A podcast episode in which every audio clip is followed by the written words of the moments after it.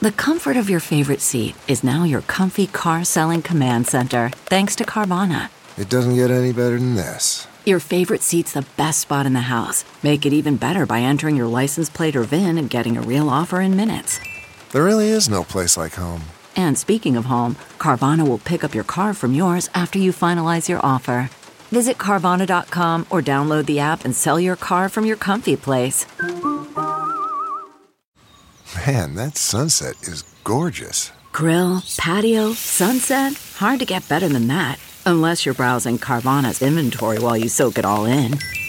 Oh, burger time. So sit back, get comfortable. Carvana's got thousands of cars under $20,000 just waiting for you. I could stay here forever. Carvana, where car buying meets comfort, meets convenience. Download the app or visit Carvana.com today.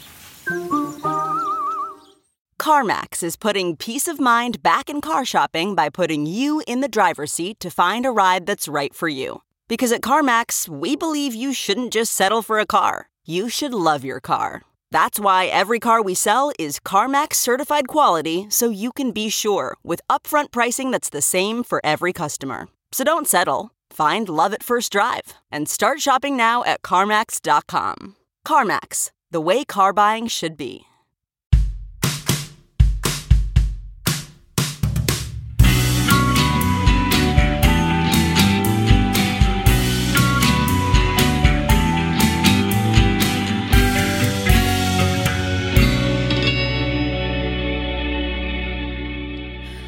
What's up, everybody? Welcome to another episode of True Crime and Cocktails. We're so glad you're here. As always, I am your host, Lauren Ash, and as always, I am joined by my co-hostess with the most S, Christy Oxborough. How you doing? You know, it's it's been a week.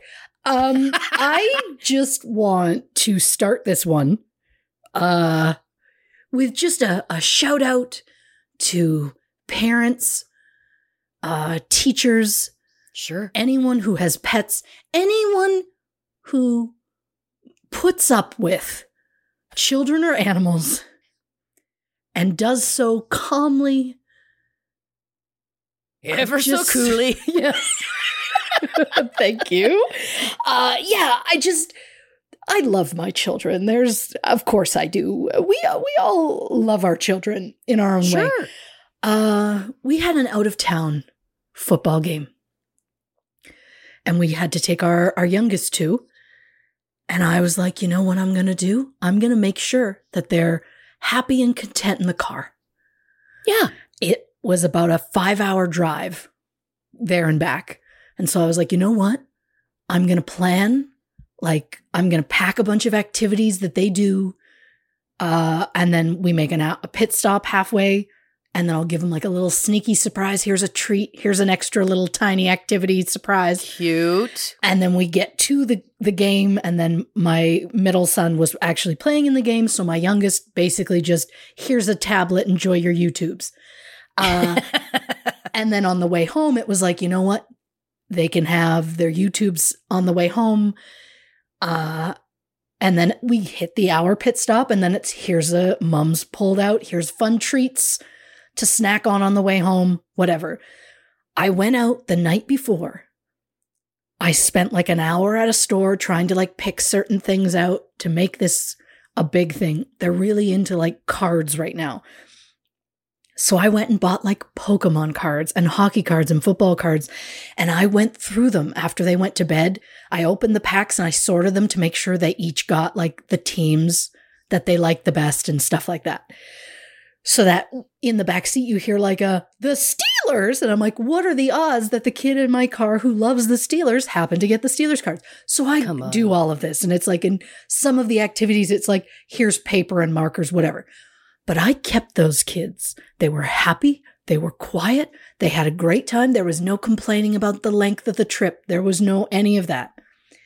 We get home. We're in the door two minutes. Like we unlock the door, open it. The kids go in first. We come in. I'm taking my shoes off. And my five year old comes up to me and goes, Ah, I'm bored. to which I said, ah, I've got a great activity planned. You going to bed is what I said because it was late by that point. But it was like, love you so much, but are you kidding me, fucker? You're bored now?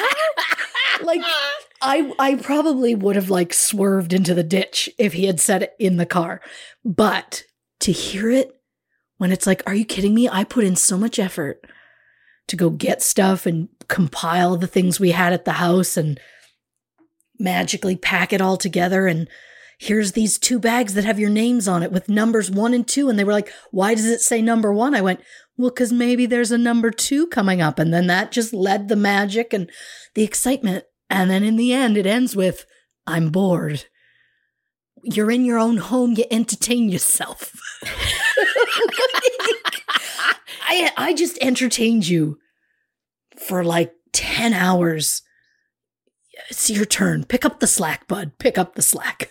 Yeah. You know? Well, it's also funny because it, it's like you do, you haven't even given yourself a chance to get bored. Like you've only been in the house for 30 seconds. No. And that was my moment where I just went, okay, yeah, okay, great, time for bed. And when he kind of complained, I just did like a, do you know, I haven't been bored in well over a year. I'd love to be bored. Let me be bored. yep. He, of course, has no clue what I'm talking about, but I'm like, just kids, animals. I know animals don't understand English, but animals too. Just appreciate when people do stuff. And if oh, they, even yeah. if they do something small, don't turn around and go, "What else you got?" It's like, no, no, I gave you what I got. Yeah, uh, and you've been enjoying it is the other thing. You've, you've enjoyed been, what I've given you. Yeah. And then we get home and uh oh, no more fun prizes. And suddenly we're bored. And it's like, kick rocks, man. to my sweet five year old, kick rocks. Like, just uh, listen. What I hear is a mother who just goes above and beyond, and all she wants is a thanks. Would it have killed thanks, them? Ma. Thanks, Ma. Have killed them. You're not asking for a handwritten GD card. You're just no. asking for a pat on the back and a thanks, Ma. That was fun. Yeah. And I love that now thinking about it, I know when we record, I tend to, you know, our new quote of uh, we just Captain Holt, we close our eyes, just memory erases. Uh, I'm fairly certain the last episode we recorded, I started it with a this is a story of how much one of my children said he appreciates me. You did, yeah, yeah. Uh-huh. Uh She she swings wildly from one way to the other. Um, but that's that's that's kids in a nutshell. Yeah, you get the. I've heard. You have yeah. moments where you're like, oh, that's beautiful, and then moments where you're like, he opened a chocolate pudding in his lunchbox and zipped it up and carried it home. And you opened that landmine I almost threw out that lunch kit. So, like, there's just so many things that kids do that, and pets too. So, it's just, I salute anyone who has to put up with shit like that, is what I'm saying. Hell yeah. Hell yeah. yes. I mean, I've got, you know, I've got three creatures in this house yeah. uh, that I care for. Of course. On a daily basis. Uh, the two dogs, the cat, and um, Fox is is a is a toxic relationship. I don't know how much I've talked about this on the show before, yeah. but he is toxic. He yeah. he withholds love and he, he, will kiss someone else while looking me in the eye. He knows what he's doing. He, he does. Knows. And along the lines of what you're talking about, mm-hmm. uh, he has a lot of needs medically. mm-hmm. medically. The dog has a lot going on. And so there is a series of timed medications and specific foods and all of the above. And I'm, of course, a very uh, attentive dog mother, cat mother. And I uh, try to go above and beyond. And so you the do. lengths I had to go through to get this new dog food. It is here's what I'd like to say to the to the dog food industry. If a dog needs a vet food, like the food that you can only get at the vet. Sure. And you require me to get a prescription for that food. And that I have to then mail to you? I'm not going to out the company because I don't want to get into that. But that to me, there has to be a better way. I, I, it was one of those things where I was like, I'm just trying to get my dog this extremely overpriced vet food so that he can continue to live for as long as these medications are keeping him alive. He's not a well dog, ladies and gentlemen, um, and people. Uh, and it was just one of those things where it was like I was Michael Douglas falling down adjacent. like I was very close to being like, I sell me the fucking food. Like I was, I was just like, I, I am just trying to give you currency. What am I gonna do with it? Am I gonna sell it on the black market? Like, what are people doing? If I was ordering 500 cans of it, sure, then maybe you want to double check. But I was just trying to order one case, 24 cans I, I, I'm a first timer. And now, here's the other thing I don't have any refills. So when that food starts to run out, I'm going to have to get a new prescription. And there's a whole system where they can call your vet and have them verify, but then they do sometimes call, sometimes they don't. It's a whole flawed system, is the point. And what I want to say to that is I am just trying to feed my emotionally abusive dog the food he needs to sustain his life. Can you please help a mother out? I was bitching about being bored. Um, I have never heard of a system where you need a vet prescription to get food. To get food. Now, you also need them because here's the other thing. We're gonna get into it, all right. Look, I'm I'm already a glass and a half in, and uh, let's just get into it for a second. We're not gonna bring the room down too much, but my dog, I did learn this past summer he had an incident, and he is in congestive heart failure, which is terminal. The good news is is that we are again. I have got him on the diet, the medications, everything, and we are we are soaking up all of our time together. It's that is a silver lining. But here's again, it's not funny, but you gotta laugh because it's like, what are the chances? So it's like, there's this, you know, again, you have to time his medications. There's these very specific medications that they need. but again, you have to laugh. It's not funny, but you have to laugh. But the vet's literally like, if nothing else, ensure that he gets the pimobendan. Okay. The pimobendan is it's imperative. This is what's going to keep the fluid kind of going through his system. Um, you know, this is, you know, this is again like this is his life force. Now, you should know that there is a nationwide shortage on pimobendan. I'm like, what? They're like, so we have these pills we can give you, but they are far too large for your dog. So, and they're also not pills. They're kind of like shaped like footballs. So I like an asshole twice a day i'm there with like a pill cutter razor blades etc they're like it's imperative that the dosage is exact so you have to try and make sure that you're cutting these football shaped pills into quarters to give to the dog but i don't need to tell you that ain't easy Oh my god. yes. So then on top of it, they're like, hey, but know this.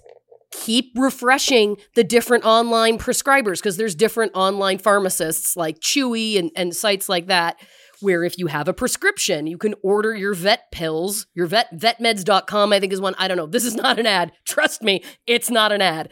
Um, but you can you can get them filled there. And they were like, and if you can find his dosage of pimobendan available, stock up. because I'm like, what? Can, what? Now do I have to appeal to the to the dog pharmaceutical companies and say, well, we're just trying to keep our dogs alive? Can you please just crank out some more pills, please? Um, I'm sure it's pandemic related and supply chain related and all of the above because I know that there's lots of businesses that are going through those things. But, but point being is is that yeah, so you have to and this is the other thing is that they can either call the vet or you have to mail them the prescription. And I don't trust the mail. What if it gets lost in transit? And then I was emailing with one of the representatives from this one company who was like, "Well, you can send it, but there's going to be turnaround time. How many pills do you have at home?" How long are they going to last you? And I was like, thank you, Sharon. Yes, I am stressed about running out of the Pimobendan. Thank you. Thank you very much. Anyways, I guess what I'm saying is, is that you started this with a charming story about your five year old, and now I'm talking about my dying dog and the stress I go through just trying to keep him fed and medicated. So, yeah, I relate. uh, what I'm learning is uh Bort's not so bad. Like it could have been worse. Let it go. Uh, no, let it go. no, no. it's all Um, relative. It's all relative. Oh God! And look, if you want me to try and get that food and it may it to come you, to that. It might. All jokes I'll aside, it. it. might come to that. I have. I have. I have about 45 days worth. How do you know? How do I know exactly? Because I'm hoarding slash rationing Pimobendan, the dog's life force. It's again, it's just like every la- layer of this feels like I'm in Mad Max or Waterworld, and it's like they're just, it's just, again, I'm just trying to do my best. I'm just trying to keep them alive Well, I for whatever I time I can. I you think know. you're doing great. Thanks. You're doing you're doing better than most. And you say uh you've said multiple movies, but there was a brief moment where you were talking about it and you were doing this like it's just like and I was I'm like, "Oh, she's gone full Madeline Kahn right now." Flames on the side of my face. And I say that uh because that was my movie pick last night. hey, And I will say, I mean, her line when someone, oh, I, I think the butler asked, oh, I don't remember who asked her, but somebody asked her, how many husbands have you had? And she was like, mine, or are other some. women's. Yeah, that is the funniest thing I've ever heard. Like, I, Mine or other women's. Uh, Five, just the five. it's Men are like Kleenex, soft, strong, and disposable. I can do the whole movie. I won't. now that's an episode of Patreon I would like. It's oh my god, it's just me It's just watching you. it, and I'm just doing it from the from the top. It's the easiest episode to record for me. Yep, you're just there laughing. Good luck. Yeah. Oh gosh, I just like the the the chaos that that we've started this episode with. It should also be noted, dear listeners, we are recording this while Los Angeles, California is having a unprecedented thunderstorm.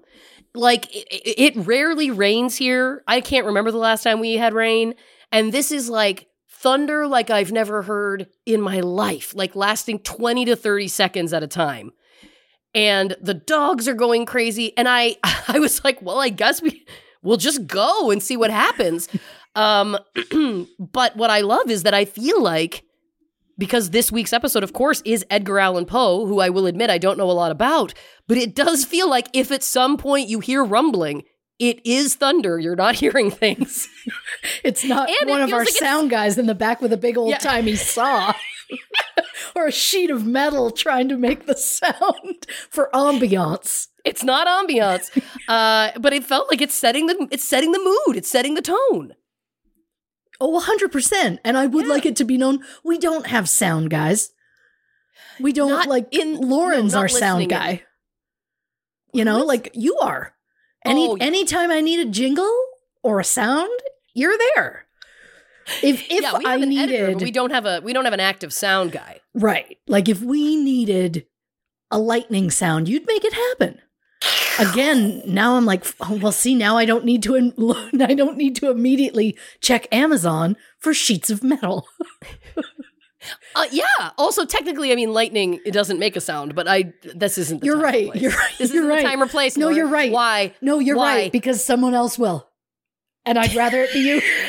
you know what? That's You're what I thought. You're that's right. what I thought. I was like, we're gonna get a note. We're gonna Yeah. get a note that's like, actually, it's thunder that makes the yeah, sound, not I meant lightning. I meant the thunder. I knew. I'm mentally unwell. again, like again, we used to record these on Fridays and it's become we're lucky to get a Monday Yep. because Yep. it's just granted it's not this episode isn't going out tomorrow. This episode is still a week early, but for the sake of like editing, it's got to get done and we're just we're just doing our best to exist point in time. Yeah. And I mean, I I think the people should know, um, for the sake of how kind of like frantic and all over the place we are. I think they they won't they won't want to think about it because I need to believe by the time this ep- episode comes out, it will have been fixed. But today's the day that Instagram went down, and I don't need to tell you how much reels calm me. But if I I need I need videos of a sassy guy that's like I can't remember his name, uh, but there's this guy. Fuck, he's so funny. Um, where he did like a there's a, a him and doing like a, a TikTok like duet or whatever, and it was a guy and he reached across the camera, pulled this can of whipped cream across, and suddenly he's topless and he's making like a Starbucks drink. And the guy was like, What? What? I. I was just, What? What? And it was like a solid minute of him doing that. And I was like, I get it. I get it. And I respond to it and I love it. Um, and there are just very specific people whose reels that I see that like bring me to a mental state of normalcy. And um I didn't get that today. Uh I also slightly snapped on my husband for when I saw uh when I was like, "Wait, Instagram's down." And he's like, "Oh yeah, Facebook too." And I was like, uh, "Okay, Facebook is upsetting, but like Instagram is a problem. Like that's a problem for me." And he was like, "Uh-huh, as far as I'm concerned, I hope they never come back." And I was not I did not handle that like an adult. is what I'm saying. And I was like, "Oh no, I have so many things to post on our account today and I can't and I haven't been able to. I posted one thing on Twitter, but I'm like, I've got I haven't been able to post that case file for the episode that actually comes out tomorrow because Right. that's been down. I've been able to look on it now and I can like posts, but it was, still won't let me post anything personally. it erased all my inbox for a while today. When it when it came back, it all my messages were gone. And then I was able to send one because I realized that there's people in my life that I don't have other ways of contacting, which is I, I know a whole other conversation. But any or that's the, the that's the method that is normally used. Sure. And then I sent a message, and then I knew they had responded, but it wasn't showing up in my inbox. oh. So then I oh. had to go into the True Crime and Cocktails account Yeah. and and look at it that way because I again, long story short, too late. Here's the deal: we're Instagram enthusiasts, and you know what? I don't feel bad about it, and I'll tell you why. This is going along the lines, and I think we talked about this last week when we talked about the pumpkin spice lattes. I think Yeah. we talked about it then. If I don't, did we? Who knows? They all blur together. But the whole point was, is that yes, you can say that's basic, that's whatever. Yeah. Who cares? We like what we like. You like watching your reels. I like to scroll. I like to fall asleep to my TikToks. And who gets hurt? Nobody. Nobody. Oh, But you know who gets, gets- hurt when it goes when it goes away? Us. us. Yeah. It's been it's been a day. I was more upset about not being able to post because I'm like the people the people are counting on me. This is what they're expecting and it's like they understand because it's all of it. It's everywhere. It's Instagram's just down for the day. But I I need to believe it's going to be better so that hearing this they'll be like I don't even want to think about it as opposed to we know it hasn't been back since oh God, we'll have reverted to cave people by then. I'm going to have to reach out to these various people whose reels I watch and be like, can you just, can you FaceTime me something funny? I just need, there's a few uh, that I, that I just, I really enjoy. And it's like, I, I need that. And I didn't know, but I just, those ones where they're sitting there and they throw a shoe in the air and they catch it on their foot and suddenly they're wearing a completely different outfit and they're usually like a super hot guy that's like a firefighter or something. I can't believe I don't have one of those today. Just let me have one. I'm learning Instagram. save them. Hear my plea on behalf of True Crime and Cocktails, the True Crew, and me, mm. Lauren Ash. Yeah. You are killing Blanche. and we cannot have that. Our community will never be the same. Mm-hmm. all right? Christy Yeah. has already been impacted, but if you hurt Blanche, if I- Hashtag True Crew will find you. Is all I'm saying. Yeah.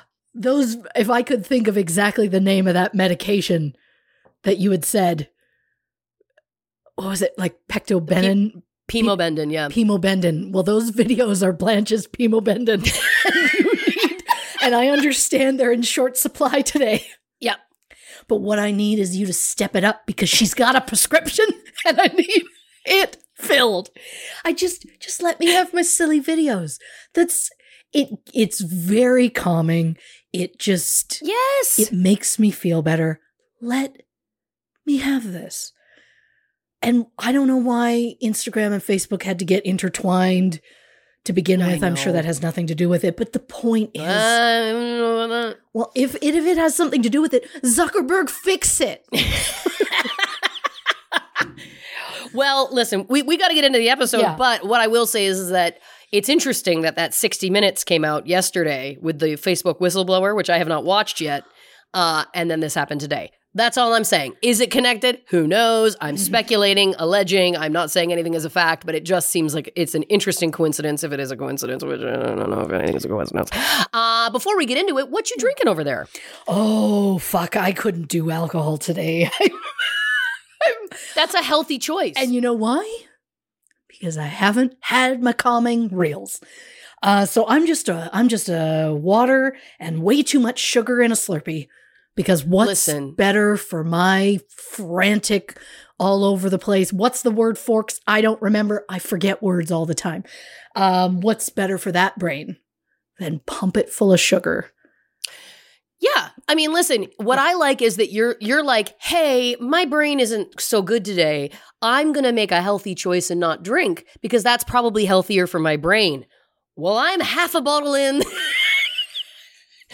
to this Oyster Bay Sauvignon Blanc. Sure. So we both make decisions. You make good ones, I make bad ones, and that's I- just hey. how it is. I like that you called this ginormous, no one needs this much sugar in a day, let alone on top of whatever other sugar I've had today, a healthy choice.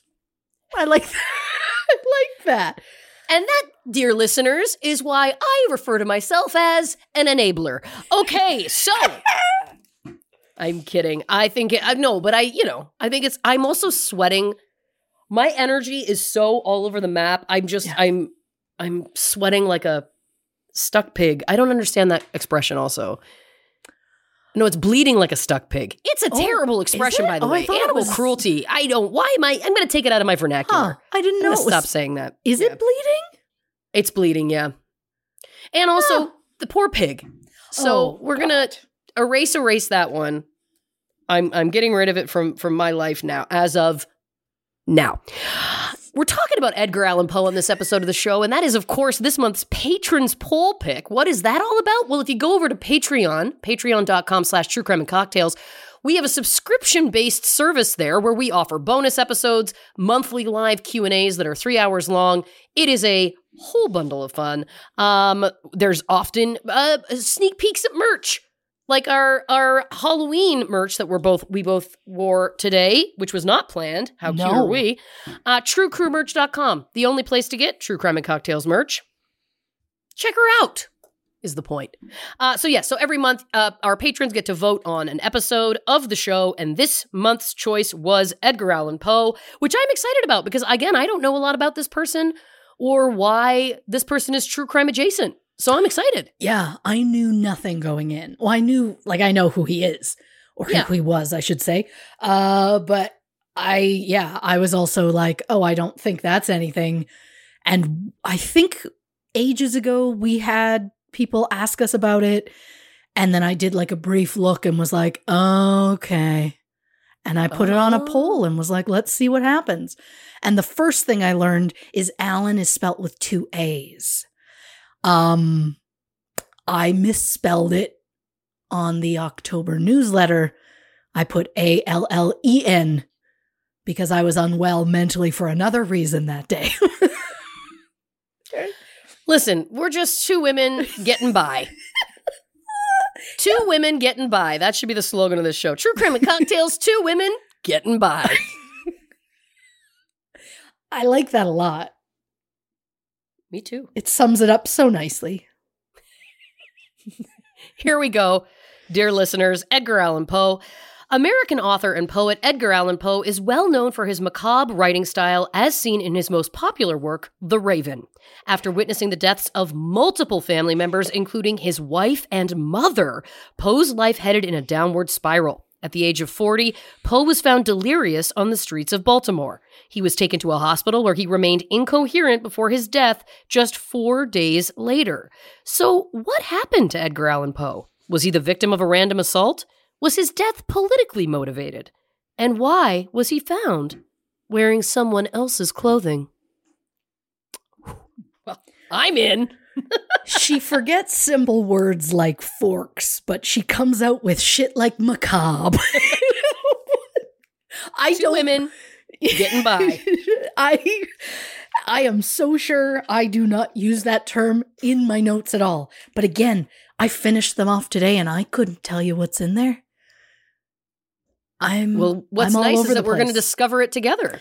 I think that's what my brain is doing. My brain's like, give her a treat. Let them go on this journey together. Who knows what'll happen? And the answer is, I don't know. Uh, but I'm going to start this off. I have to say, so my plan when I was making notes, I always try and I want to keep it cohesive. So I choose how I'm going to speak of the main person we're speaking of. I tend to go with first names. Uh, and sometimes you just go last name, like with the Gacy episode. It was like, no, that's too familiar. He's Gacy, and we're moving on. So this one, I was like, oh, I'll just, uh, you know what? It just feels right. For some reason, I'll just call him Poe for the entire episode. But then I started writing my notes and realized, oh, apparently I'm calling him Edgar.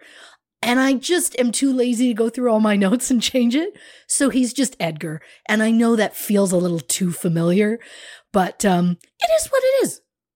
Just two I- women getting by. Getting by. I like it because Poe makes me think of Star Wars. Oh yeah, see, I don't get that. Yeah. Is that a is that a new person? It is, yeah. Okay. Yeah. Okay. So so that would be like the last three movies, Yeah. which are Have you watched those? oh hun, no, I I've I've seen the very very first one. That's right. This is this is your Harry Potter. That's right. Be- Yeah. oh, and I've only. Which is seen because it I've never seen the Harry Potters Yes. is what I mean. uh, because my middle son was like one day was like someone at school likes Star Wars, and we're like, did you want to try it? And he was like, I do. And so we sat down and watched it with him.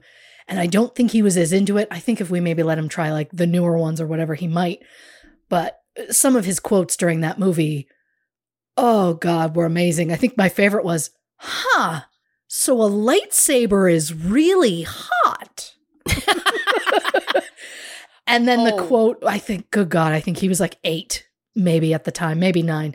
Uh, and then the quote of, I don't know why they call it Star Wars.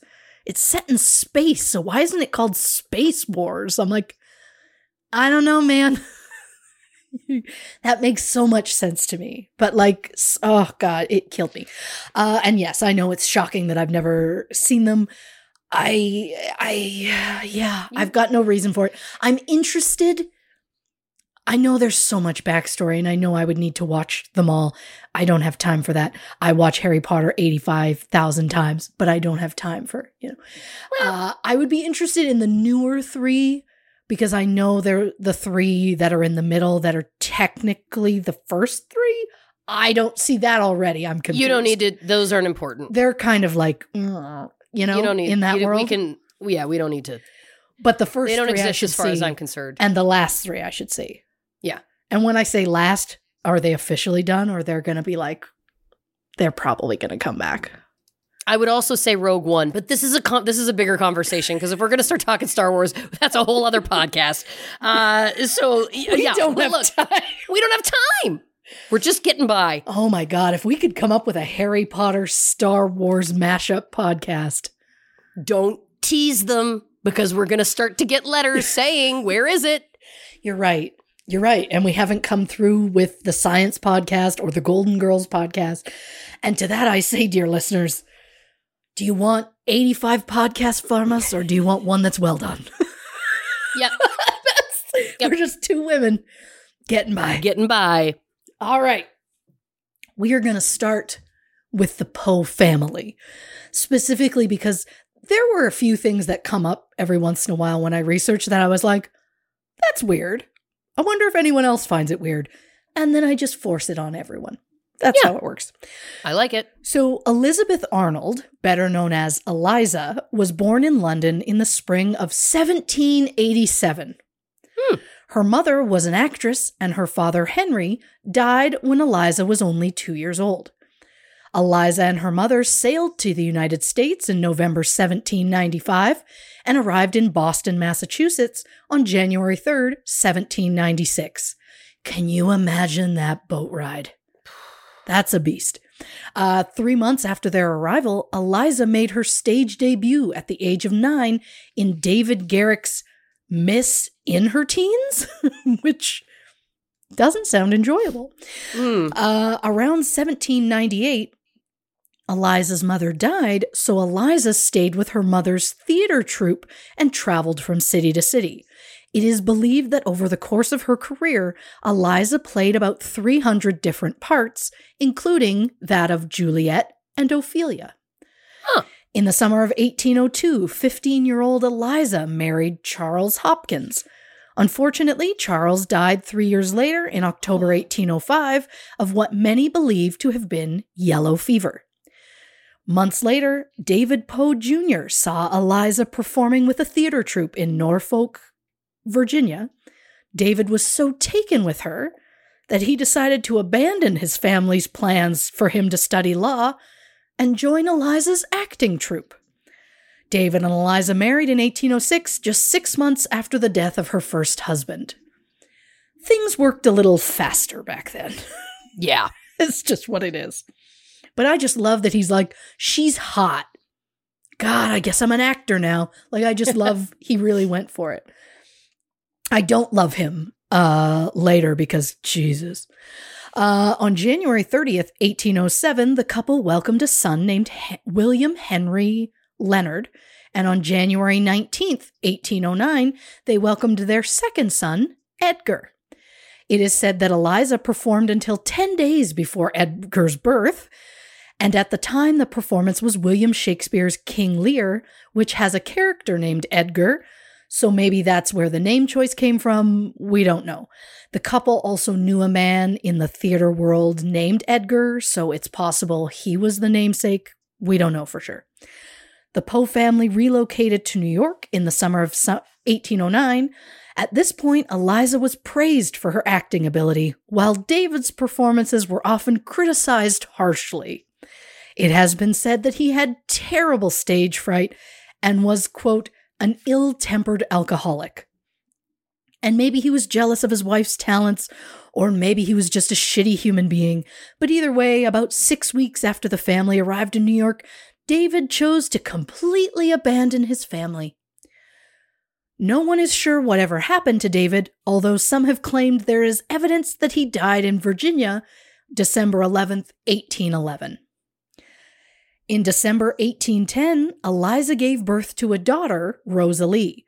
But since David was out of the picture by mid 1809, Rosalie's paternity is a bit unclear. Right. Eliza continued to support her three young children as they traveled with her acting troupe. In 1811, while performing in Richmond, Virginia, Eliza began spitting blood. Her performances became less frequent until October when she stopped appearing altogether. Eliza performed for the last time in a play called The Stranger on October 11th, 1811. During Eliza's illness, her nurse later claimed that Eliza would often give her children bread that had been soaked in gin and on occasion other alcohols. And while this may seem outrageous to us now, at the time it was commonplace to use alcohol to calm children who were upset. Well, the next time your kids are bored. I was going to say, Mom, ah, I'm bored. Ah, here's gin. Uh, gin's a terrible choice. Bless you if you can handle gin. Lord knows Yeah. I can't. Me neither. Uh, it's also believed that sometimes Eliza would give her children laudanum, uh, which is like old timey morphine or codeine. Uh, its main use back then was a cough suppressant or for pain. Hmm. When Eliza became quite ill, her friends and fellow actors Luke and Charlotte Usher took care of Eliza's children. And on December 8th, 1811, Eliza Poe died from tuberculosis at the age of 24. Again, she was 24 with three children. Oh, I don't think I could have handled that mentally. Um, and while no one can confirm it, I have read in multiple places that David Poe also died of tuberculosis three days after Eliza. wow. Yeah. Christy, she's a science nerd. Side note Yes. Tuberculosis, or TB, is a bacterial infection that can spread through the air. It is most often found in the lungs, although it can exist in any organ of the body. And I guess I don't pay much attention because for some reason, I didn't realize it was a big thing anymore because in my brain, tuberculosis is an old timey disease. In reality, tuberculosis kills uh, somewhere like someone approximately every 22 seconds. In 2019, it was estimated 10 million people worldwide became sick with tuberculosis, and that 1.4 million died.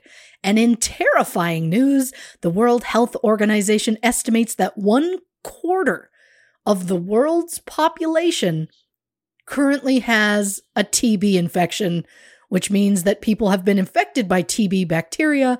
They just aren't sick yet. Wow. So that's horrifying to think about. Yeah. Um, in the late 19th and early 20th centuries, TB was the leading cause of death in the United States. At the time, it was called consumption, and it led to the formation of the American Lung Association in 1904. oh. The 19th century uh, could be characterized by one epide- epidemic after another the plague, cholera, smallpox, yellow fever, influenza, measles. They all spread through the growing urban populations, killing thousands and then fading slowly. But tuberculosis was different. It didn't come in waves or explode through the population. It was constant and persistent. It was the main cause of death in the United States and Europe. And in the early 1800s, more than a third of the autopsies performed in Paris found the cause of death to be tuberculosis. And in 1890, those numbers increased to 50%. And I only bring this up because one, I like to inform, Of course. and two, tuberculosis is going to come up a lot in our story because it is set in the 1800s. Uh, so when Eliza died, the local papers ran a notice that said, quote, by the death of this lady of the stage has been deprived or by the death of this lady, the stage has been deprived of one of its chief ornaments, and to say the least of her, she was an interesting actress and never failed to catch the applause and command the admiration of the beholder. Which is kind of fancy and nice. Uh, but with Eliza dead and David nowhere to be found, the three Poe children were now orphans. And just for a refresher, at this moment in time, William was four, Edgar was three, and Rosalie was one. And for reasons I'm not quite sure of, the trio was separated. William was sent to live with his paternal grandparents in Baltimore, while Rosalie was adopted by the Mackenzie family, who ran a school in Richmond. Later in life, Rosalie would add Mackenzie as her middle name. Edgar was taken in by a wealthy Richmond couple named John and Frances Allan, and just like his sister, Edgar would later take the Allan's last name as his own middle name. One thing I find fascinating is the family who took Rosalie in adopted her, but the Allans, who were a foster family, never legally adopted Edgar.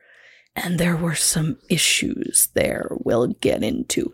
oh boy. Uh, although they did have him baptized in 1812. The Allan family traveled to the UK, and Edgar was sent to grammar school in Scotland in 1815. A year later, he would join the Allans in London. While there, Edgar studied at a boarding school in Chelsea until the summer of 1817, and then moved to a school just north of London. In 1820, the family all moved back to Virginia. In 1824, Edgar served as the lieutenant of the Richmond Youth Honor Guard. March 1825, William Galt, John Allan's uncle and business benefactor, died, leaving John several acres of real estate. The inheritance was worth about $750,000, which would be about 17 million in 2021. Wow. Edgar became engaged to his childhood sweetheart, Sarah Elmira Royster, in 1825 when she was 15 and he was 16. He then registered at the University of Virginia in February 1826 with the plan to study ancient and modern languages. Present day side note 13 West Range is the dorm room that Edgar is believed to have stayed in while studying at the University of West uh, sorry, the University of Virginia. The room is preserved and its upkeep is currently overseen by a group of students and staff who are known as the Raven Society. This honor society was founded in 1904 and their main goal is to quote bring together the best men in various departments of the university for mutual acquaintance and for cooperation in their efforts to protect the honor and dignity of the university. Yeah, I also started to look into I was like, men, huh? Where's the women? And that that university alone didn't accept women until like the 70s and at that point it was just a really sad rabbit hole I had to get out of. so, of course, of course. You know, I I couldn't look any further. Plus, it didn't seem relevant at the time. Uh, while at school, Edgar lost touch with his fiancee, although some say that Sarah's father forced the relationship to end. Also, at this time, Edgar got heavily into gambling. He would later complain that John Allan didn't give him enough money to cover classes, textbooks, and a dorm.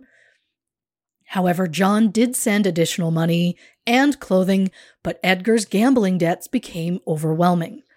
In 1827, Edgar left university but didn't want to return home, as he had frequent arguments with John over Edgar's ever amassing debts. So in April 1827, Edgar traveled to Boston, living off odd jobs as a clerk and newspaper writer. At this time, uh, Edgar started to use the pseudonym Henri La Rene. We're going to say that's what that is. Uh, however, Edgar found he couldn't support himself, so he enlisted himself in the United States Army as a private on May 27th, 1827. And not only did he lie about his name and call himself Edgar A. Perry, he also lied about his age, saying he was 22 when in fact he was only 18. He served in Fort Independence in Boston Harbor before being posted to Mount Fort Moultrie in Charleston, South Carolina in November. Also in 1827, Edgar's first book was released. It was a 40 page collection of writing titled Tamerlane and Other Poems. However, the author was credited simply as, quote, a Bostonian. Only 50 copies were printed, and it received very little attention. First book side note it is believed that only 12 copies of Tamerlane and Other Poems survived, and that in December 2009, one copy sold at Christie's auction house in New York for $662,500, which was a record price for a work of American literature. I. Wow. Yeah, that's. I mean, and it's also a.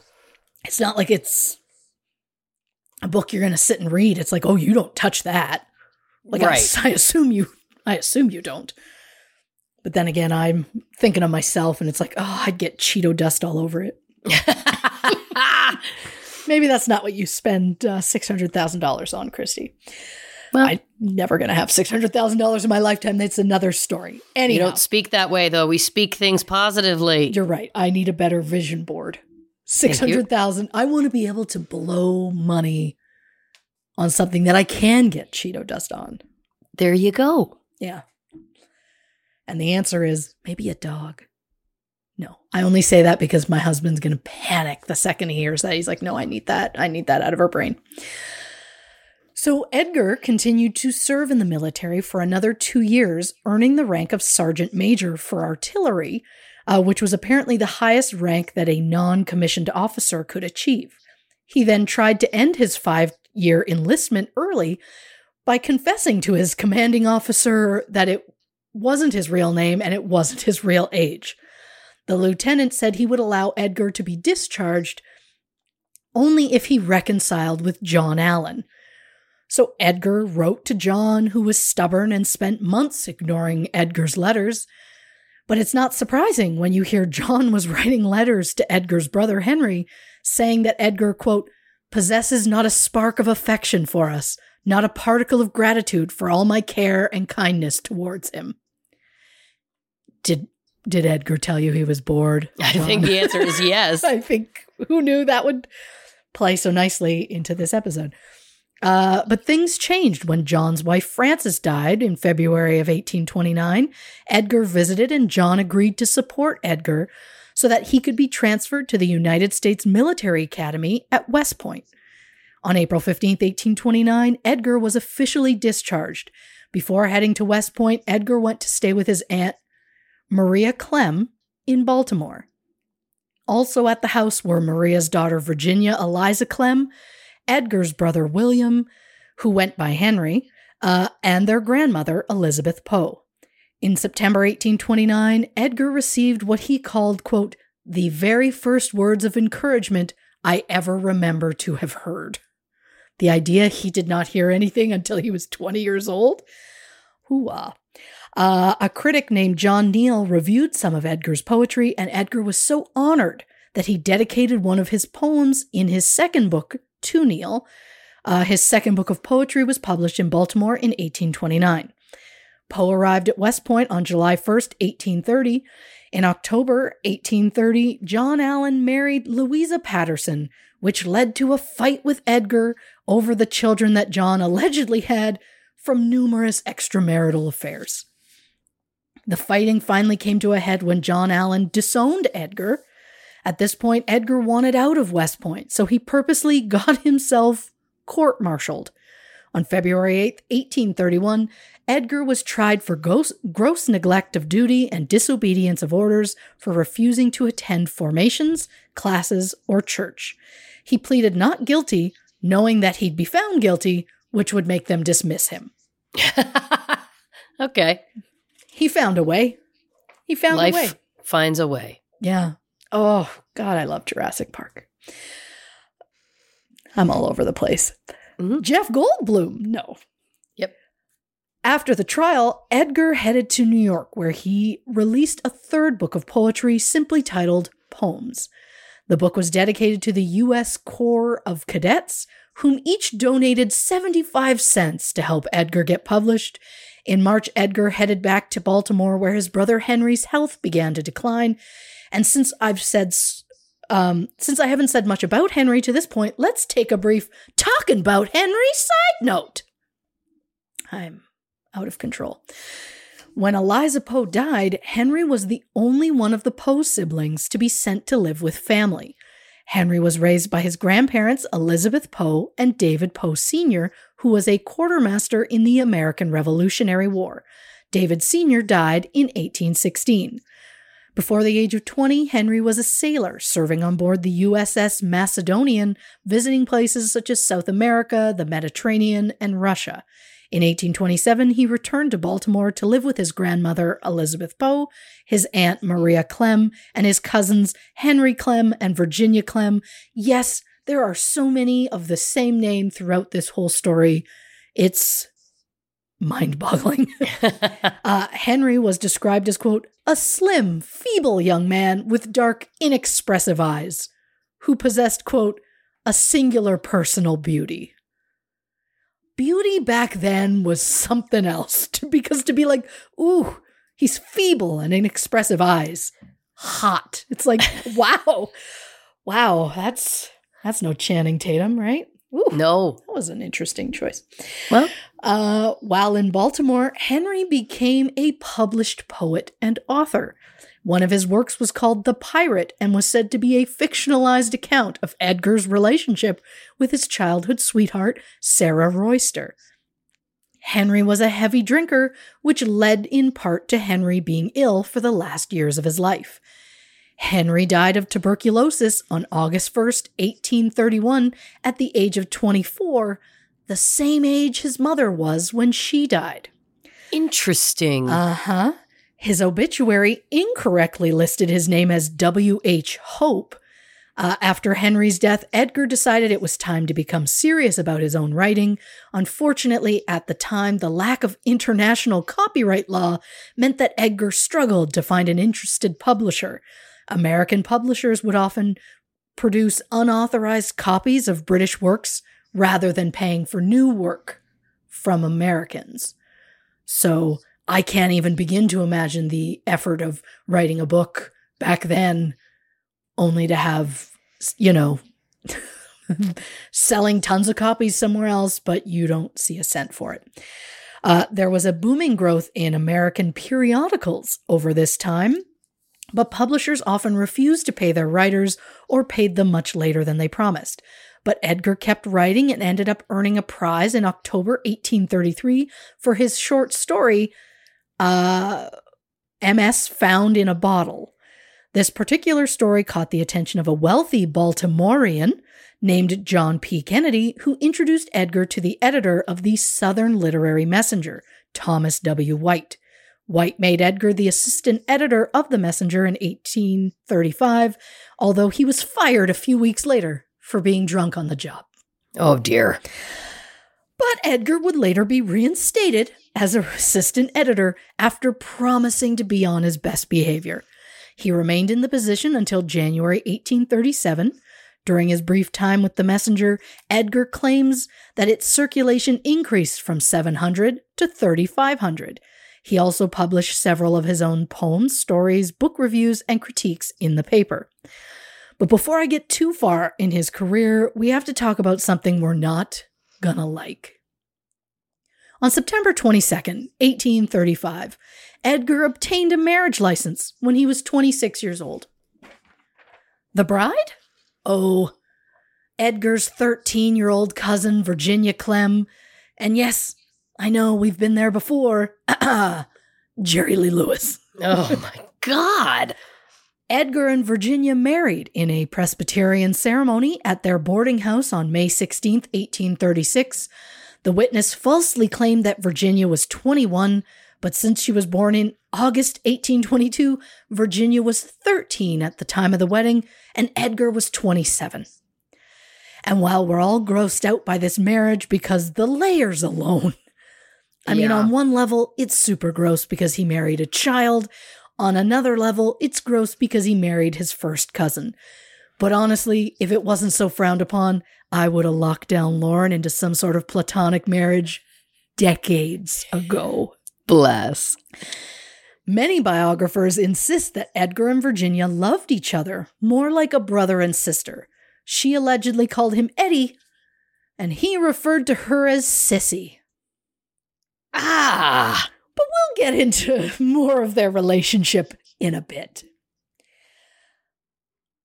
Now, around this point in time, there was a financial crisis in the United States known as the Panic of 1837.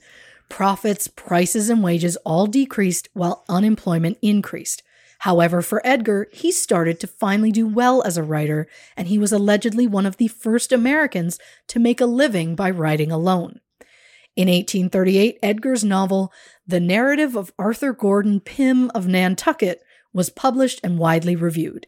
In the summer of 1839, Edgar became the assistant editor of Burton's Gentleman's Magazine. He published numerous articles, stories, and reviews, increasing his reputation as a critic. Later in 1839, he published a collection in two volumes titled Tales of the Grotesque and Arabesque. Unfortunately, it received mixed reviews. Oh. Edgar bought advertising space in the June 6, 1840 issue of the Saturday Evening Post in Philadelphia, in which he announced his intention of starting his own monthly literary journal. The original plan was to call it The Pen, but the name was changed to The Stylus. However, the journal was never produced in Edgar's lifetime. Okay. A year after joining Burton's Gentleman's Magazine, Edgar left and joined Graham's Magazine as a writer and co editor. He remained with them until early 1842. During his time there, he became interested in cryptography. So much so that in 1841 he published an essay called A Few Words on Secret Writing. He also incorporated ciphers into his 1843 story The Gold Bug. By doing so, he helped to popularize cryptograms in newspapers and magazines. In 1841, he published two ciphers under the name W.B. Tyler.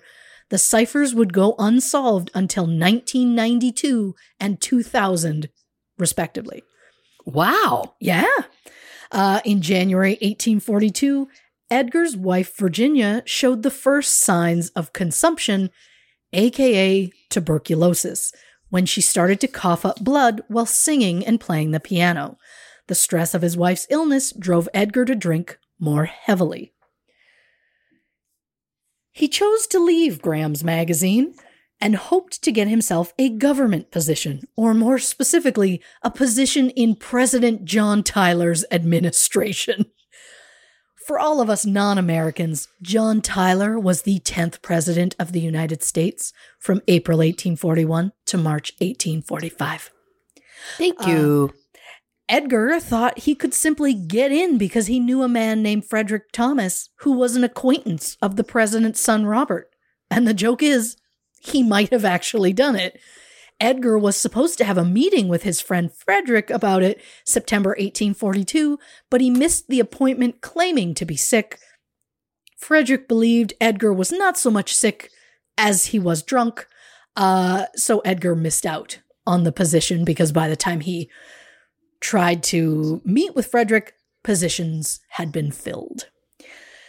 Edgar went to New York, where he became the editor of the Broadway Journal and later its owner. However, while editor, Edgar alienated himself from fellow writers, like the time he accused Nathaniel Hawthorne of plagiarism, or when he said Henry Wadsworth Longfellow wrote poetry that was, quote, preachy, derivative, and thematically plagiarized. wow. Yep. Writer's side note. For any of our dear listeners who, like me, are not familiar with poetry, or maybe some may just say the classics, Longfellow was the dude who wrote Paul Revere's Ride. Mm. And for any of our dear listeners who are familiar with poetry, I'm sorry for calling him dude. Uh, and Nathaniel Hawthorne is probably most well known for the Scarlet Letter. Uh, oh. And while most of the writers kind of disliked Edgar, he was pen pals with Charles Dickens, so at least one liked him. Hmm. Yeah, and if you're going to have one, have the Christmas Carol guy. Yeah. I'm out of it. I liked it. Yeah. Uh, in 1842, Edgar Allan Poe published a short story called The Mystery of Marie Roget. It was published in three installments in Snowden's Lady's Companion in November 1842, December 1842, and February 1843. It is the first murder mystery based on the details of a real crime, which leads us to a true crime side note. Ooh. Mary Cecilia Rogers was believed to be born in Lyme, Connecticut in 1820. She worked in a tobacco shop and was known for drawing customers to the store because of her beauty. She came to be known as Beautiful Cigar Girl. On October 5th, 1838, the New York Sun reported Mary missing, and Mary's mother, Phoebe, had found a suicide note. A few days later, the newspaper reported, Never mind, Mary has returned. Some suggest she ran off with a naval officer. Some suggested the disappearance was a publicity stunt created by her boss, John Anderson, to help drive up business at the tobacco shop. Some believe her return was a hoax, as Mary didn't return to work right away when they claimed she was back. But three years later, on July 25th, 1841, Mary went missing again. Mary's fiance, Daniel Payne, said that on July 25th, Mary told him she would be visiting relatives in New Jersey. Daniel was a boarder at Mary's mother's boarding house. The couple allegedly became engaged in early 1841. On July 28th, Mary's body was found floating in the Hudson River in Hoboken, New Jersey. A former fiance identified her body. It was suggested that she was murdered. The case received national attention for weeks. Daniel is said to have an airtight alibi on the night that Mary went missing, although I don't know what that alibi is. According to Daniel's testimony, he had been searching for Mary for two or three days. And yet, when he was told she was found, he apparently didn't go to see her. It was said a former fiance identified her body, so apparently that was someone before Daniel, which is interesting. The coroner stated that Mary's dress and hat were torn and that her body looked as though it had taken a beating and she had been through a struggle. The coroner veri- verified that Mary was not pregnant and said that Mary, quote, had evidently been a person of chastity and correct habits. Take from that what you will. Okay. The newspapers printed a very graphic description of Mary's body and vivid theories about what they believe the killer or killers did to her body. It was suggested that Mary was possibly a victim of gang violence, and once, despite his alibi, it was suggested that Daniel was somehow involved. In late August, women's clothing, or more specifically, a scarf, handkerchief, and petticoat, were found crumpled and mildewed in the woods behind a tavern. The handkerchief was said to be embroidered with the initials MR. The tavern's owner, Frederica Loss, became a bit of a local celebrity with the discovery of the items the reporters were all excited to talk to her, and she was chomping at the bit to talk to anyone who wanted to hear her. Um, re- she told reporters that her sons had found the items while they were in the woods collecting sassafras, which is one of my favorite words on the planet. Yes. Uh, the ages of her sons are unknown, which is a shame because I have a theory that we'll get into. Uh, but her sons find the women's clothing, and based on its condition, it's estimated that the items were there about three to four weeks. So, timeline wise, it fits with when Mary went missing. Then Frederica tells reporters on July 25th she had seen Mary in her tavern in the company of a tall, dark stranger. Frederica also claims she heard a scream later that night, and at first she just thought it was one of her sons. But when she saw both of them were in the house and accounted for, she just assumed that scream must have been an animal.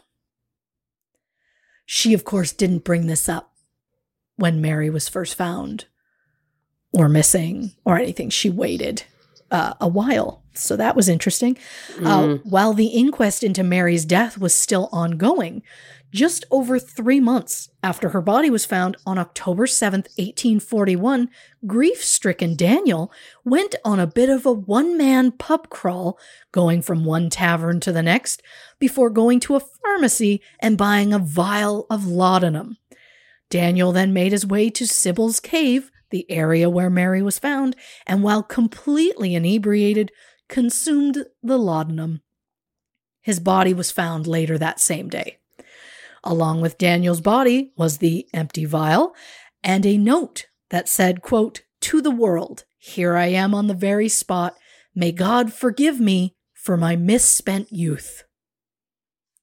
Interesting. Mm-hmm. A year later, in October 1842, Frederica Loss was accidentally shot by one of her sons. She made a deathbed confession. The man she had seen July 25th with Mary wasn't a stranger, but rather a young physician who was known for performing abortions. Frederica believed the procedure went wrong and that one of her sons disposed of Mary's body in the river, while the other threw Mary's scarf, handkerchief, and petticoat into the neighbor's pond, but then had second thoughts, so they fished out the items and scattered them in the woods instead.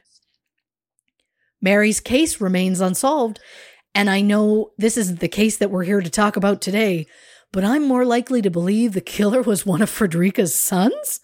Uh, I don't know their ages at the time, but she admitted her sons were involved by disposing the body, and then one of her sons accidentally shoots her.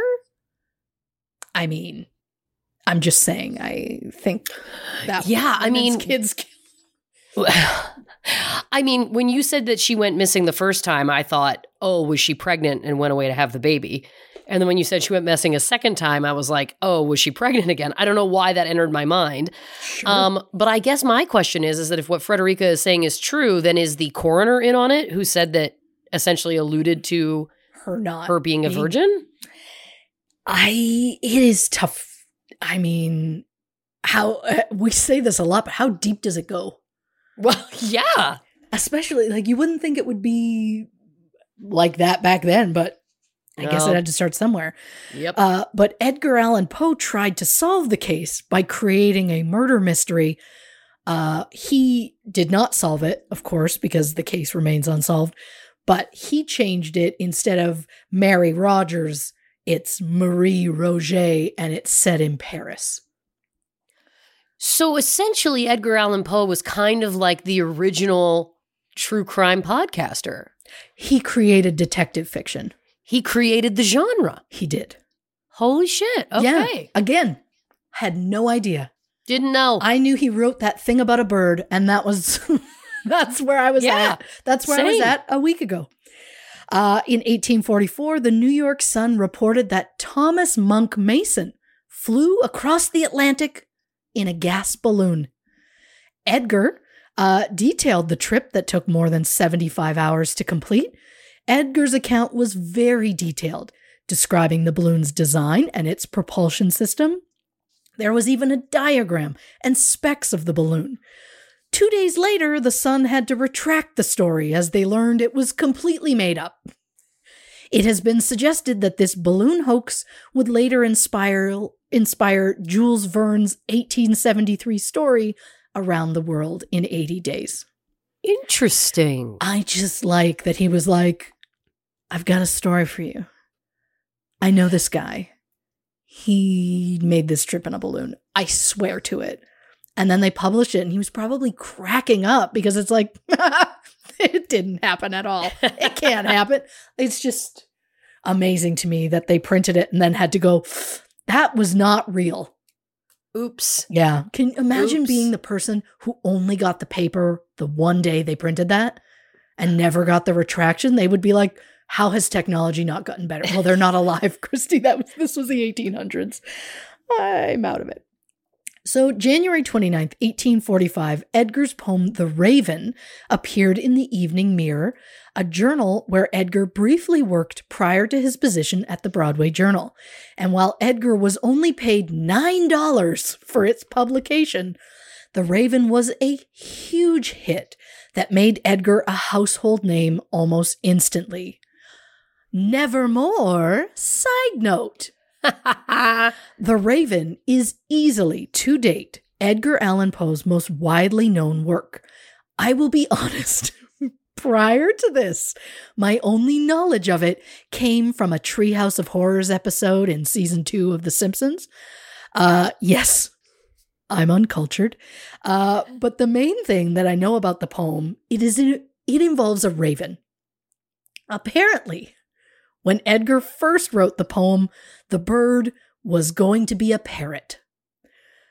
But then Edgar worried that the vibrant nature of a parrot wouldn't be in line with the tone of his work, so he changed it to a raven, as they are a bird which is also capable of speech, but are also closer to the tone that he was going for. I just love the idea of the parrot. Nevermore! just two women getting by. Getting by. uh, Um, yeah, it is a different, it definitely feels like it has more of a like Sebastian Little Mermaid under the sea vibe. Yeah, a- it it changes things. It changes the tone. Yeah. It really does. Uh, another fun fact about the Raven in 1996, the new professional football team in Baltimore was looking for a name. The team surveyed the fans, and of the 33,000 fans who voted, over 22,000 of them chose the Ravens in honor of Edgar Allan Poe, who lived in Baltimore for years. And for those who care, and I'm sure none of you do, uh, the other two options which each got about 5,600 votes, were the Marauders and the Americans. And I can't I'd- tell you how much Baltimore Americans is a terrible name. I'm so sorry to that 5,600 people who said it was good. Well, I'd also just like to say kudos to the people of Baltimore for choosing a name like the Ravens, which has a tie to their cultural history, etc. I just want to very quickly remind that when Toronto was given a uh, basketball an NBA team, they held a similar vote. And what was the team named? The answer is the Raptors. I believe the answer, I believe that was because Jurassic Park was extremely popular at the time, uh, and a lot of people voted for it. But I guess my point is, is that there was no cultural significance to the city, uh, and it's nice to know that Baltimore uh, so deeply appreciates the talents of Edgar Allan Poe. Yeah. But I think it's nice that the people of Toronto, like me, also like Jurassic Park.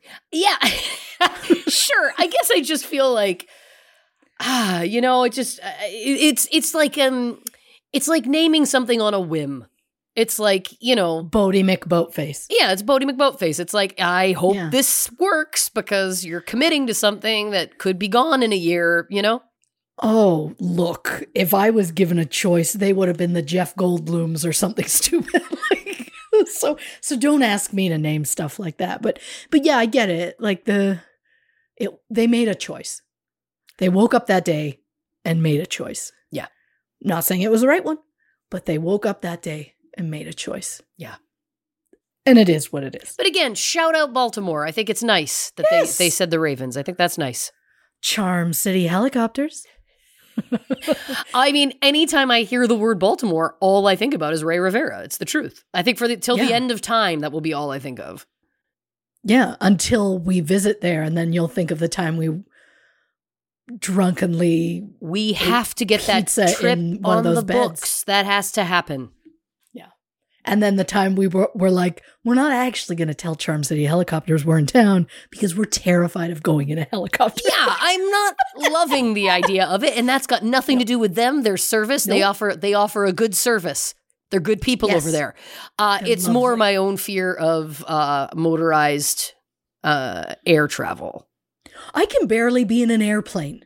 I also do not love flying, but I got used to it because I had to do it so so so much for work.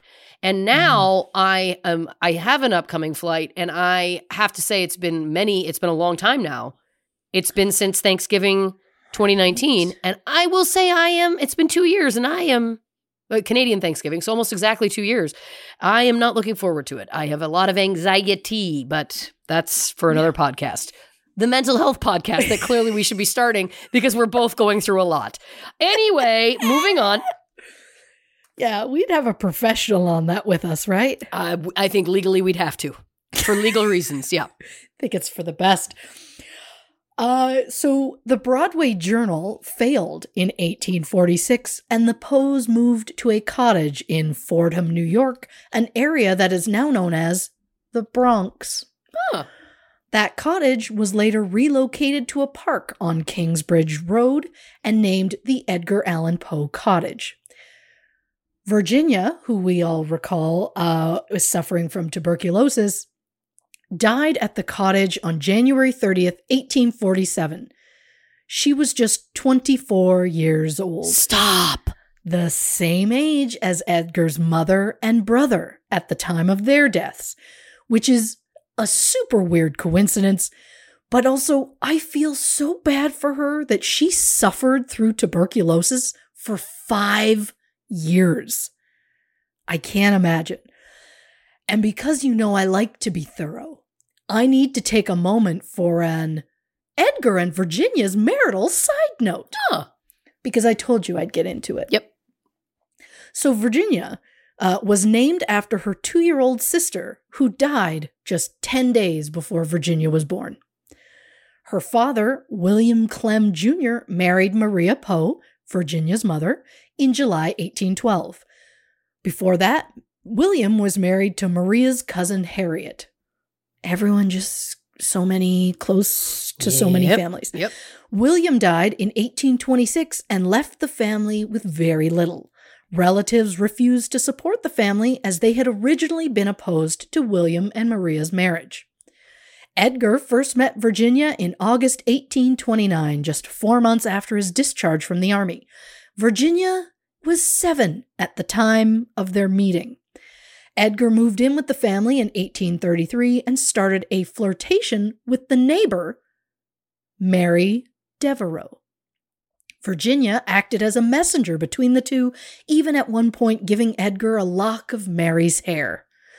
At this point, the family consisted of Maria, her children Virginia and Henry, and Maria's mother, Elizabeth Poe. When Elizabeth died in July 1835, the family's only income was no more. In August 1835, Edgar decided to leave the family, destitute and all, just leave him, and moved to Richmond to take a job at the Southern Literary Messenger. While he was gone, his cousin Neilson Poe heard rumors that Edgar was considering marrying Virginia.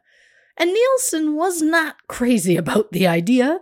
Neilson wrote to Edgar, uh, offering to take Virginia in and have her educated, and then suggested Edgar and Virginia could possibly marry in the future, you know, when she wasn't a child. But Edgar took this as a, oh, Neilson's trying to separate me from my one true love. So he wrote to Maria in August 1835, begging her to let Virginia make up her own mind about the marriage. In that same letter, Edgar offered to financially provide for the family, namely Maria, Virginia, and Virginia's brother, uh, if they moved to Richmond.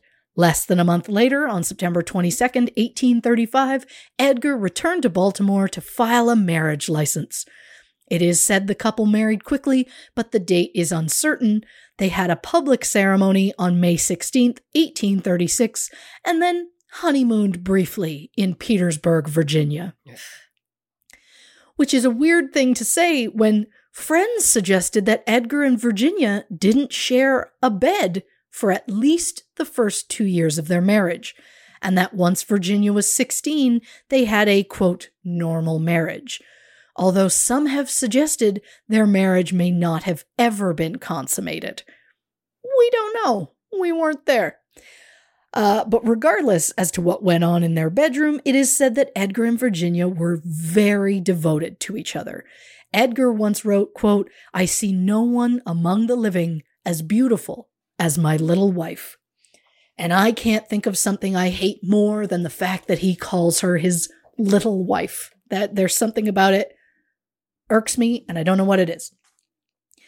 Virginia idolized Edgar and would sit by his side for hours as he would write.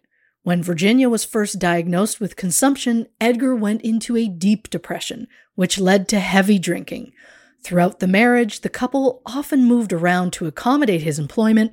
They moved multiple times throughout Baltimore, Philadelphia, and New York. It has been suggested they moved around Philadelphia in the hopes of finding a healthier environment for Virginia. Then came a scandal Oh. in 1845 involving female poets Frances Sargent Osgood and Elizabeth F. Ellet. There were rumors going around that Edgar was having an affair with 34 year old Frances, who was also married at the time. Mm.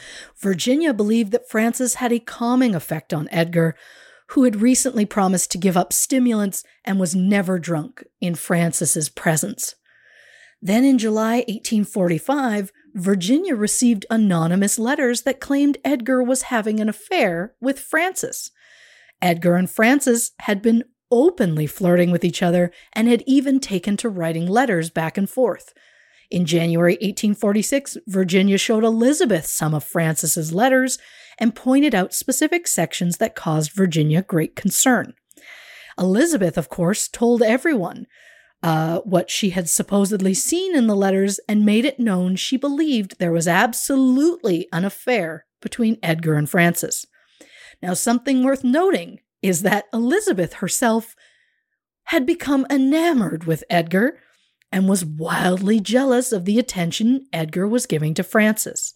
Elizabeth was also described as meddlesome and vindictive.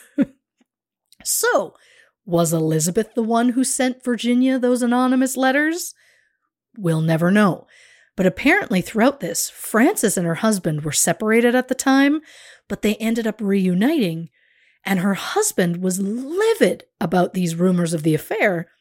So Frances's husband threatened to sue Elizabeth unless she apologized for saying the affair was real.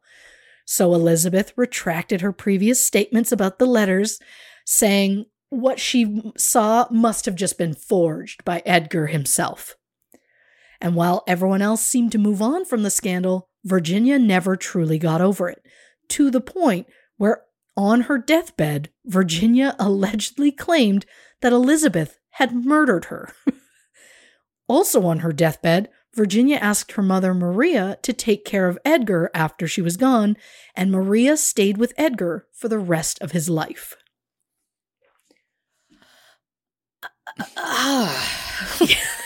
There's a lot to unpack. There's a lot to unpack. I okay. Well, listen. So much going on. Again, I I thought he wrote a a, a long form poem about a bird, and now I'm learning so much more.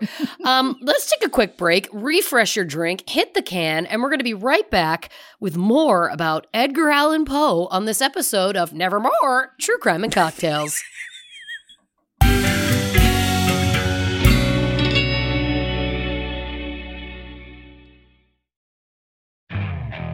Okay, picture this. It's Friday afternoon when a thought hits you. I can spend another weekend doing the same old whatever, or I can hop into my all new Hyundai Santa Fe and hit the road. With available HTRAC, all wheel drive, and three row seating, my whole family can head deep into the wild. Conquer the weekend in the all new Hyundai Santa Fe. Visit HyundaiUSA.com or call 562-314-4603 for more details. Hyundai, there's joy in every journey. Okay, picture this. It's Friday afternoon when a thought hits you. I can spend another weekend doing the same old whatever, or I can hop into my all new Hyundai Santa Fe and hit the road.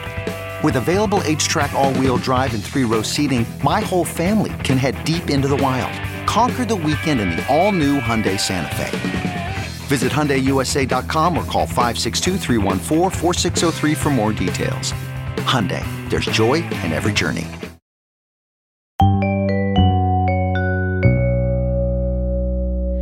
Welcome back to this episode of True Crime and Cocktails. Of course, we are talking about Edgar Allan Poe. I don't know. I'm I'm like three glasses of wine in, and that's where we're at. Uh, I bet his name's never been said like that, and I think he would have liked it. I hope that he's somewhere right now going. Ooh, ooh, ooh, ooh. Um, I hope he's somewhere having known what that means. I yeah. I, hope guess I assume it. that wherever he is, he's also like paid attention to pop culture for for the last hundred years or however long since he died. Um, I need to believe that the, he has seen that Simpsons episode yeah, and cracks him up. I'd like to think that if there is an afterlife, and it's nice to think that there is, I think, Sure. um, that you get a text. It's like you have a Google alert set, and then if something happens about you that's nice, you get a little message about it. That's what I'd like to think. What I thought this was leading to was the idea that in the afterlife, there's TV. And I was like, yeah, because assuming that it's like the afterlife is whatever you want it to be, I'm going to be on the world's largest beanbag chair, Mhm. surrounded by dogs and nugs. And it's going to play Christmas movies pretty much 24 7 until I need a break. And then it's going to switch to like The Greatest Showman or Mamma Mia Of or course. just, you know, something else for fun. Well, what I love is we're talking about our own personal heavens, and then we've been we've got a guest who's made an appearance. It's young lady Peaches. My dog uh, Peaches has, has wandered over, which is rare. Uh, but she must have known that there was something going on that she wanted to be a part of. So if you hear any huffing and puffing uh, in the rest of this recording, it's not me, it's her. She likes to, she snores. She's a huffer, she's a puffer. And uh, well, she heard me reference The Simpsons and she's like, You want to hear my Marge Simpson? Exactly. That's Yeah. what she sounds like. Yeah. Anyways, Oh my God. back Come to the case. Yes, of course. So we were somewhere. We were talking about, we were in the midst of the Edgar uh, Virginia marital lifestyle. Yes. Then there was the scandal. Uh, whether he had the affair or not, we don't know. We're still pissed that he married a child. We are. So there's that. Uh, in May 1846, the Poe family moved to the small cottage in Fordham. Did they move to get away from the female poets and distance themselves physically from the scandal? Possibly. In the only surviving letter from Edgar to Virginia, written July 12, 1846, Edgar states, quote, I have lost my courage but for you, my darling little wife. You are my greatest and only stimulus now to battle with this unsatisfactory and ungrateful life. Again, little wife. Don't care for it. No. Two, eh, shouldn't I get what you're saying, but at the same time, shouldn't you be like, life is amazing because of you, not you're the only thing that keeps me from this fucking hell. You know, like it's Yeah. just be like, I, I get it, but at the same time, okay. Uh, so Virginia's condition worsened, and she experienced high fevers, night sweats, chest pains, coughing, spitting up blood. As Virginia got worse, Edgar's drinking increased, and it is said that he was absolutely devastated by her death in January 1847. Only one image of Virginia has ever been authenticated. It was a watercolor portrait that was painted hours after her death, uh, when Edgar suddenly realized he didn't have an image of her. So the artist used Virginia's corpse as a model. And I can't tell you how much that disturbs me.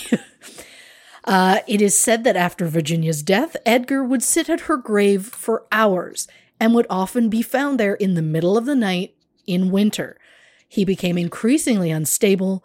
Biographers often suggest that Edgar's frequent theme of death of a beautiful woman stems from the repeated loss of women throughout his life. Virginia's death is said to have been the inspiration for much of Edgar's writing, including Lenore and Annabel Lee. Which leads me to a poetry side note. Ooh. Annabel Lee is the last completed poem written by Edgar in 1849. It explores the theme of the death of a beautiful woman, which, according to Edgar, is, quote, the most poetical topic in the world. In the poem, the narrator falls in love with Annabel when they are young, and they have such a strong love that even the angels are envious. Even after the character's death, the narrator's love for Annabel remains strong. The poem was not published until after Edgar's death.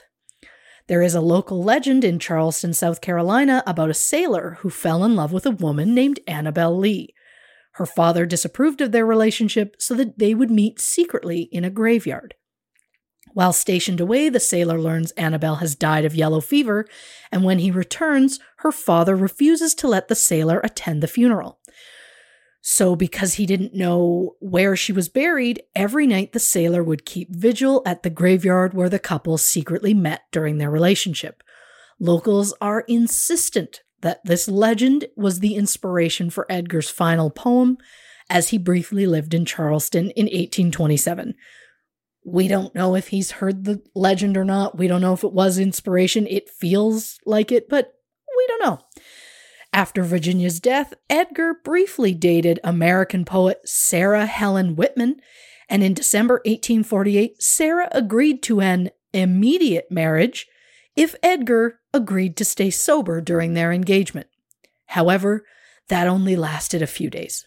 Oh. The couple was meant to marry December 25th, 1848, but when Sarah learned Edgar had not stayed sober, their relationship ended. Which leads to a you learn something new every day side note. While I was looking into Sarah Whitman, I read that she had a heart condition that she treated by breathing ether Oh. through a handkerchief.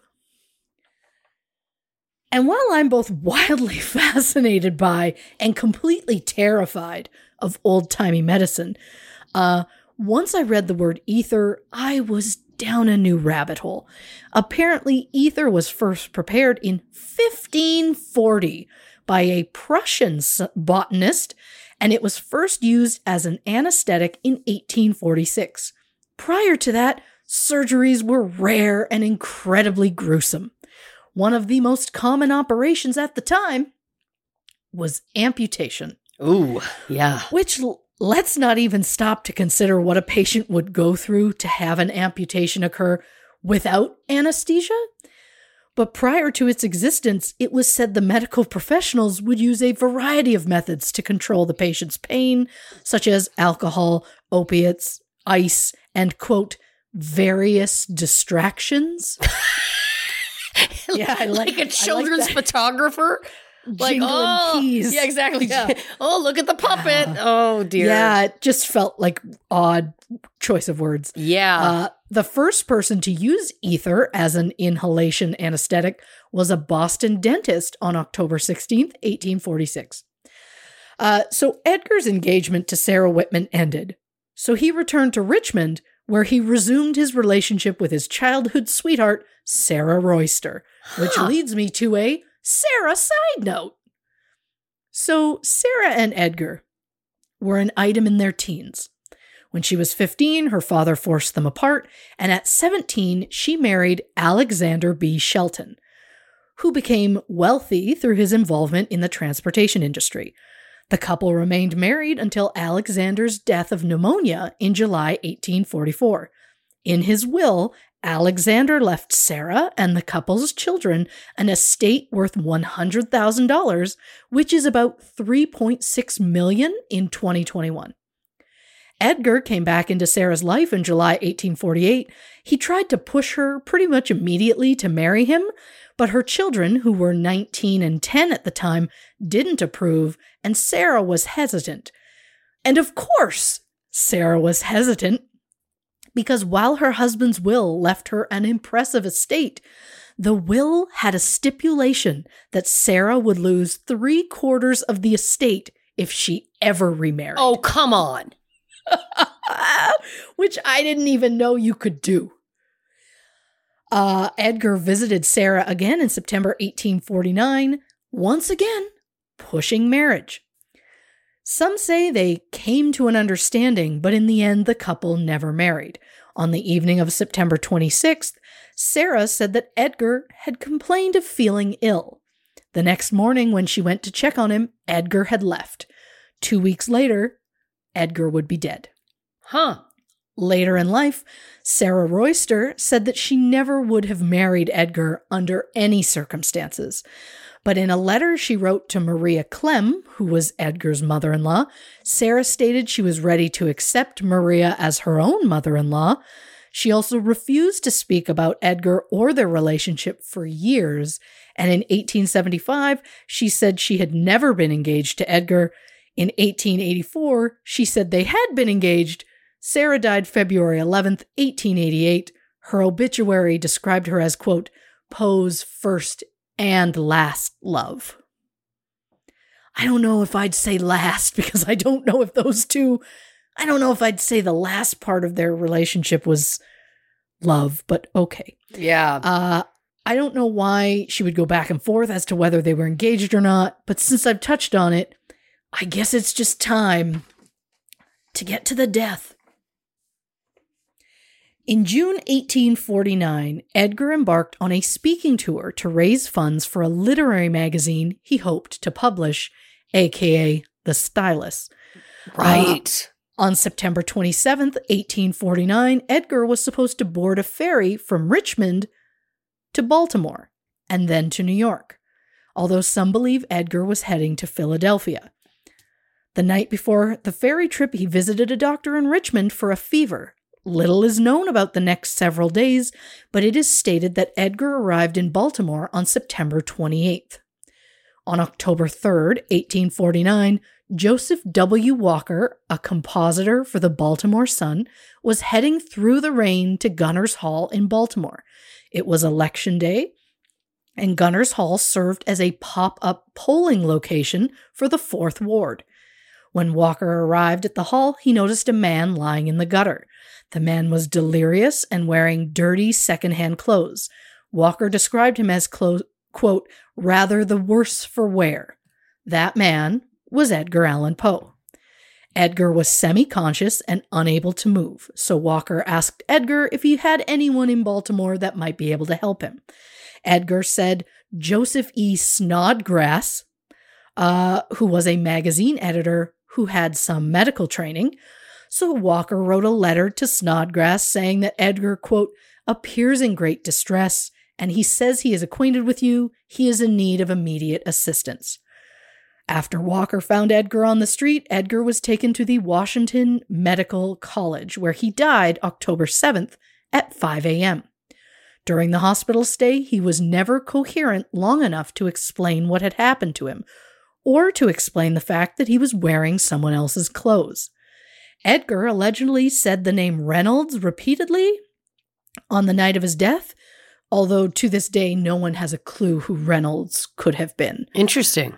Um, I guess if it ever happened to me, it would be Ryan or Burt, But I guess my vote is more on Ryan. I doubt I'm going to be screaming about Burt Reynolds, but I guess it depends where I'm at mentally Yep. at the moment. Yep. Uh, but what about the cause of death? Newspapers at the time quoted his death certificate saying that Edgar's death was listed as phrenitis or swelling of the brain. Phrenitis was a term used most commonly in the Middle Ages to describe mental confusion or continuous delirium with fever. The term is no longer used in science. Instead, the diagnosis now would be meningitis or encephalitis. But the actual cause of death remains a mystery to this day. All of the medical records have since been lost, including Edgar's death certificate. Some have speculated the possible causes of death could be heart disease, diabetes, epilepsy, syphilis, cholera, or rabies. Other potential causes are going to be presented to you now in a section I've just given up and titled Theories.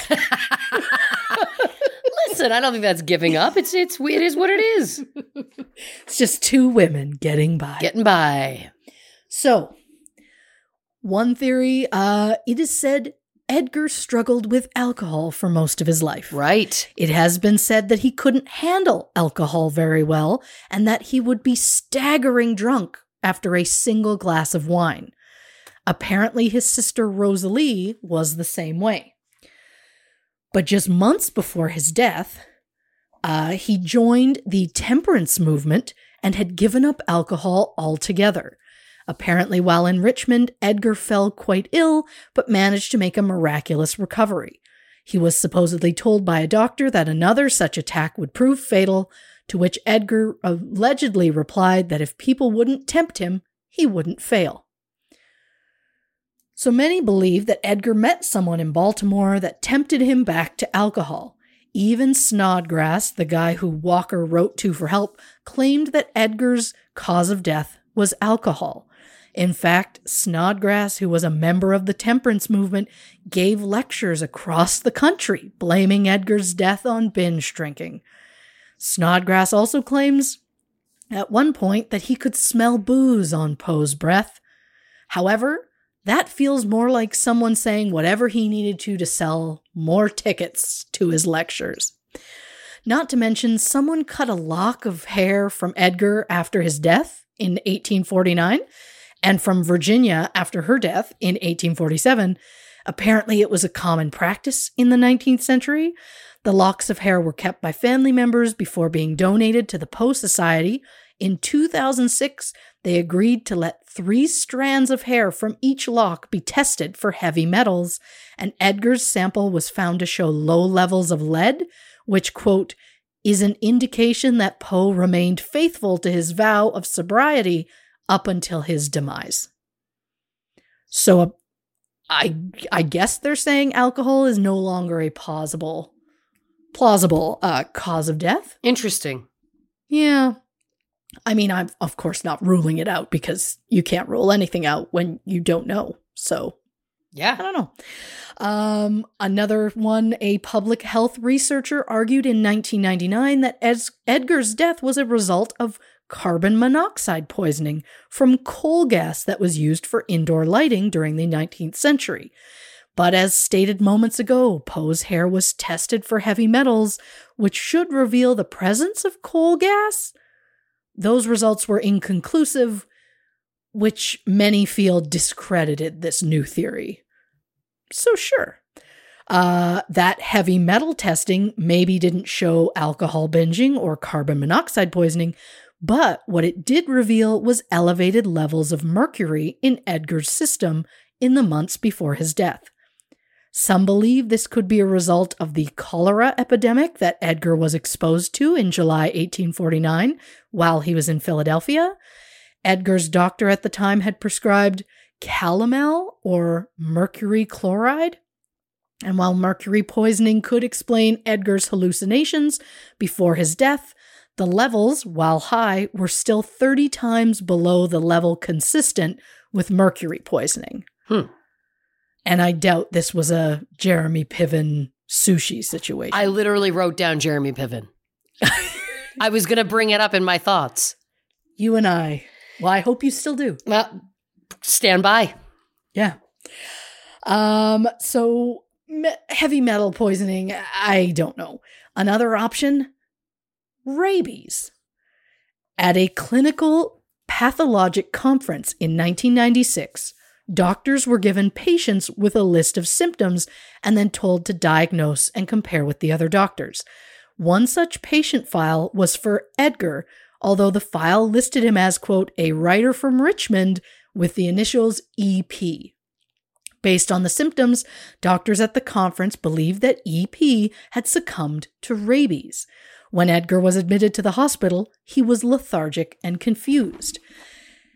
And from there, his condition worsened as he started to exhibit delirium, visual hallucinations, wide variations in pulse rate, and rapid shallow breathing.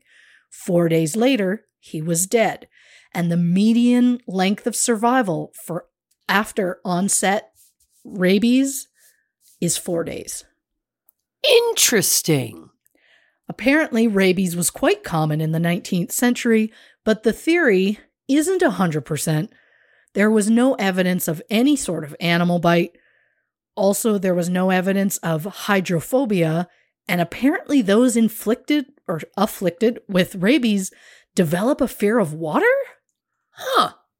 Yeah, I don't know. I should have double checked that. Well, I should have triple checked that, but um, just doing her best. Yep. Uh, it was said that during his hospital stay, Edgar was reportedly drinking water. Now, how would he get rabies is a whole other question, and I'm not saying it absolutely wasn't rabies, but I'm I'm just saying anything's possible. Yeah.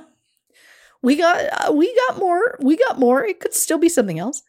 Uh, Edgar's odd behavior prior to his death has made some believe that he was possibly suffering from a brain tumor. Nearly 30 years after Edgar was buried, his coffin was dug up and his ra- remains were exhumed. Apparently, as the coffin was being raised, it fell apart as workers tried to move it from one graveyard to another.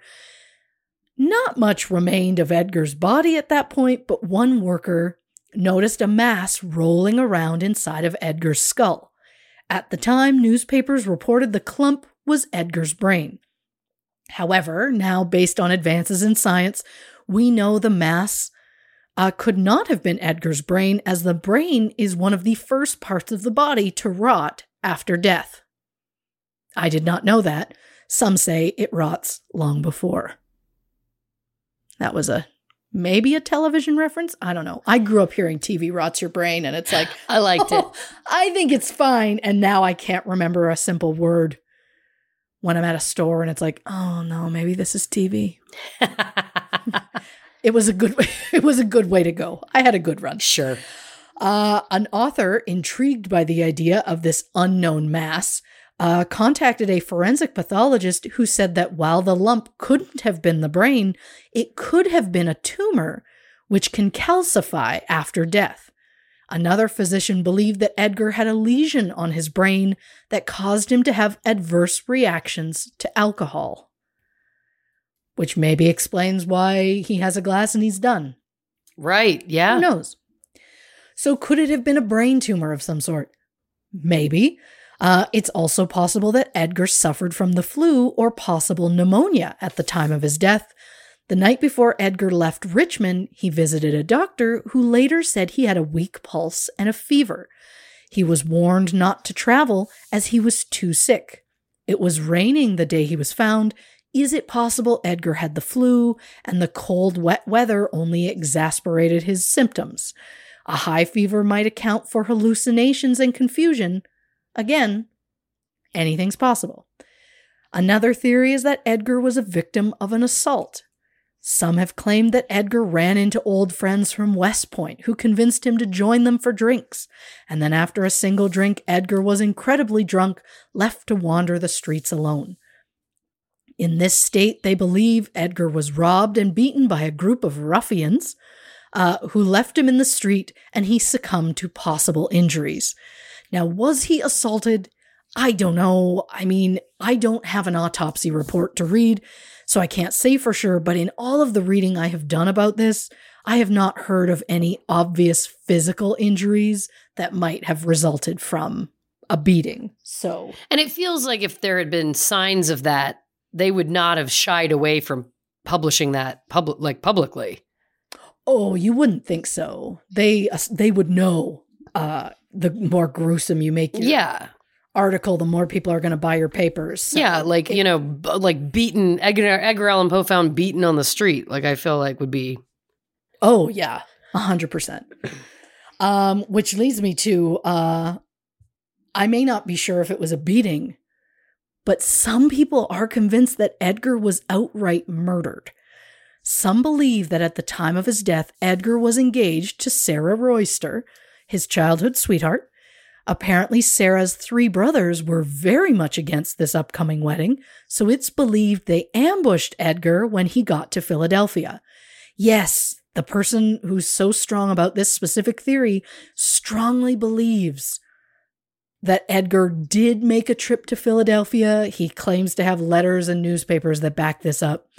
Uh, after this alleged assault, Edgar became frightened, disguised himself in new clothing, which is how they're explaining the different clothes, uh, then traveled to Richmond where he planned to marry Sarah. The belief is the brothers intercepted Edgar in Baltimore, beat him, forced him to drink whiskey, knowing the alcohol would cause a deadly sickness. But there wasn't any evidence to support the theory that Edgar had been binge drinking. So I am not 100% how well this theory stands up. And again, there isn't an autopsy, so I can't say for sure about an assault or an outright murder, as there haven't been any public no- acknowledgement of any obvious injuries, bruising, wounds, that sort of thing. Now, one theory about his death that I find fascinating is the idea that Edgar was the victim of cooping. Cooping is basically a method of voter fraud that was practiced by gangs in the 19th century. The idea is that a group would abduct an unsuspecting victim, dis- disguise them in different clothing, and force them to vote for a specific candidate multiple times under multiple disguised identities. Voter fraud was extremely common in Baltimore in the mid 1800s, and Gunners Hall, the polling station where Edgar was found, was a known place that Coopers brought their victims. Again, Edgar was found on the day of a sheriff election and wearing clothing that wasn't his. Instead of his usual black wool suit, Edgar was found in a cheap, ill fitting suit and straw hat, which feels very un Edgar Allan Poe. Uh, wrong clothes in a theory. Side note John Moran uh, was the doctor who watched over Edgar while he was in the hospital. John claims he asked Edgar where his luggage was, but that Edgar couldn't remember. A few weeks later, a cousin of Edgar's found a trunk of his possessions in Baltimore and another one in Richmond. It is said that any manuscripts found inside of the trunk went to Edgar's literary executor, while the rest of the trunk's contents were fought over by Edgar's sister Rosalie and his mother in law Maria. I love that Maria was fighting over his possessions. Uh, so, was he in the wrong clothing because someone forced him to wear clothing as a disguise for the sake of voter fraud? Or was Edgar simply out of it and he'd lost his luggage and he put on the only clothes he could find? I don't know, but back to cooping. Voters were sometimes given alcohol as a reward for voting. So if he was forced to vote multiple times, he could have been under the influence, although I'm not sure we believe the theory of Ed- Edgar being drunk in his final days. But Edgar was possibly unwell before. Could he have been roughed up by some guys, forced to vote? And if even given just one glass of alcohol was enough to do him in, maybe it wasn't binge drinking so much as a combination of being unwell and being force fed a single glass of alcohol. It's possible that they were done using him. Edgar was simply cast aside and they didn't give a single thought. They just left him out there, and that's where he was found. Uh, however, it doesn't explain why he was in Baltimore, which is even more of a mystery. Regardless as to which theory you believe, the curator of the Poe Museum in Richmond, Chris Sempter, Semtner, uh, said it best with quote, Maybe it's fitting that since he invented the detective story, he left us with a real life mystery. Now, before we get into our own personal theories, just a few final things on Edgar Allan Poe. Yeah. Uh, immediately following Edgar's death, his literary rival, Rufus Wilmot Griswold, wrote an obituary under the pseudonym Ludwig. Griswold claimed that Edgar was a lunatic and a madman who wandered the streets aimlessly. The obituary started, and I quote Edgar Allan Poe is dead. He died in Baltimore the day before yesterday. This announcement will startle many, but few will be grieved by it. Jesus, okay. Which, if I may once again in our podcast history quote Cher Horowitz, oh, that was way harsh. yeah. Apparently, Griswold had a grudge against Edgar since 1842, although he somehow became Edgar's literary executor and used that position to try and destroy Edgar's reputation after his death. He wrote an article called, Memoir of the Author, where he used letters written by Edgar to show that he was a depraved, drunken, drug addled madman. Many of the claims that he made were either lies or distortions. And while a few did come forward in support of Edgar, claiming that he was not, in fact, addicted to drugs, Griswold's article was the only full biography available and it was widely reprinted, so it became a popularly accepted biographical source. Oh, and the letters that Griswold used to prove that Edgar was all these terrible things he claimed, they turned out to be forgeries. Wow. So I think we all just learned the lesson of don't let your nemesis write your obituary. Yeah. And I know our dear listeners are thinking, Christy, not everyone has a nemesis. This isn't a Marvel movie. And to that I say, well, some of us do, and she knows what she did. when Edgar died, uh, his cousins had him buried the very next day. The funeral was sadly described as cold blooded and unchristian like. It is said that only seven people attended the funeral, and if that isn't sad enough, Edgar was buried in an unmarked grave in a Baltimore graveyard. And while that is all so depressing, especially for such a major author, uh, at least we have an aw, that's nice side note. Oh. While his funeral may not have been full of loved ones or fans, Edgar has long since been remembered every January 19th, which was his birthday, uh, between 1949 and 2009. A bottle of cognac and three roses were left at Edgar's original grave marker by someone calling themselves the Poe Toaster. Which not a writer themselves, huh? it's, it's fine. Uh, I just think it's very sweet that they did that for 60 years. Wow. A lot of questions. Uh, years later, Maria, Virginia's mother, learned that the grave where Edgar had been buried had become overgrown with weeds. So she wrote to cousin Neilson Poe for help. Neilson ordered a marble headstone to be carved for Edgar. Due to the weight of the stones and the difficulty moving them, the monument yard was right next to the railroad line. Before the headstone could be installed, a train ran off the tracks and the headstone was completely destroyed. Neilson could not afford a second headstone. In 1873, a poet published a plea in a newspaper for Edgar's grave to be restored to a, quote, glory befitting his fame. A teacher in Baltimore raised some money with her class, and after receiving extra funds from a wealthy publisher, Edgar's coffin uh, was exhumed.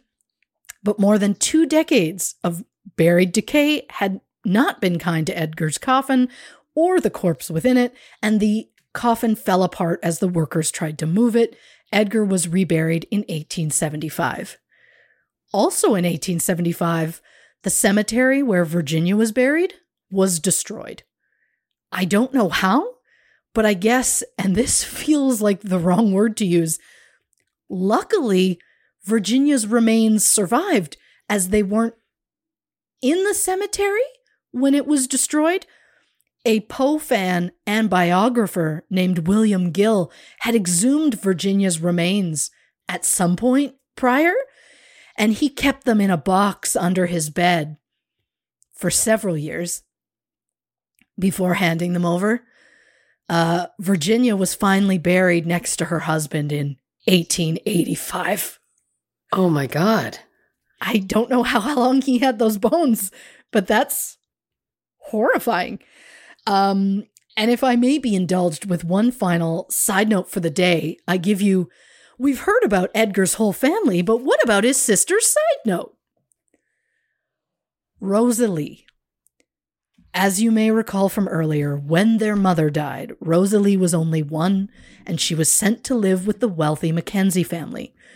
It appears Rosalie wasn't really treated as a true Poe family member, and that was probably due to her paternity, especially since David Poe abandoned the family in July 1809 and Rosalie was born in December 1810. There is speculation that her biological father was John Howard Payne, who was a prominent actor at the time. John and Eliza performed together around the time that she would have conceived. But it was also speculated that Joseph Gallego uh, was Rosalie's father, as he bequeathed her $2,000 in his will, and the remaining $8,000 of his fortune went specifically to the Mackenzie family, who were taking care of Rosalie. Rosalie was the only charity bequest in Joseph's will, which feels like, why are you doing that? Yeah. You know?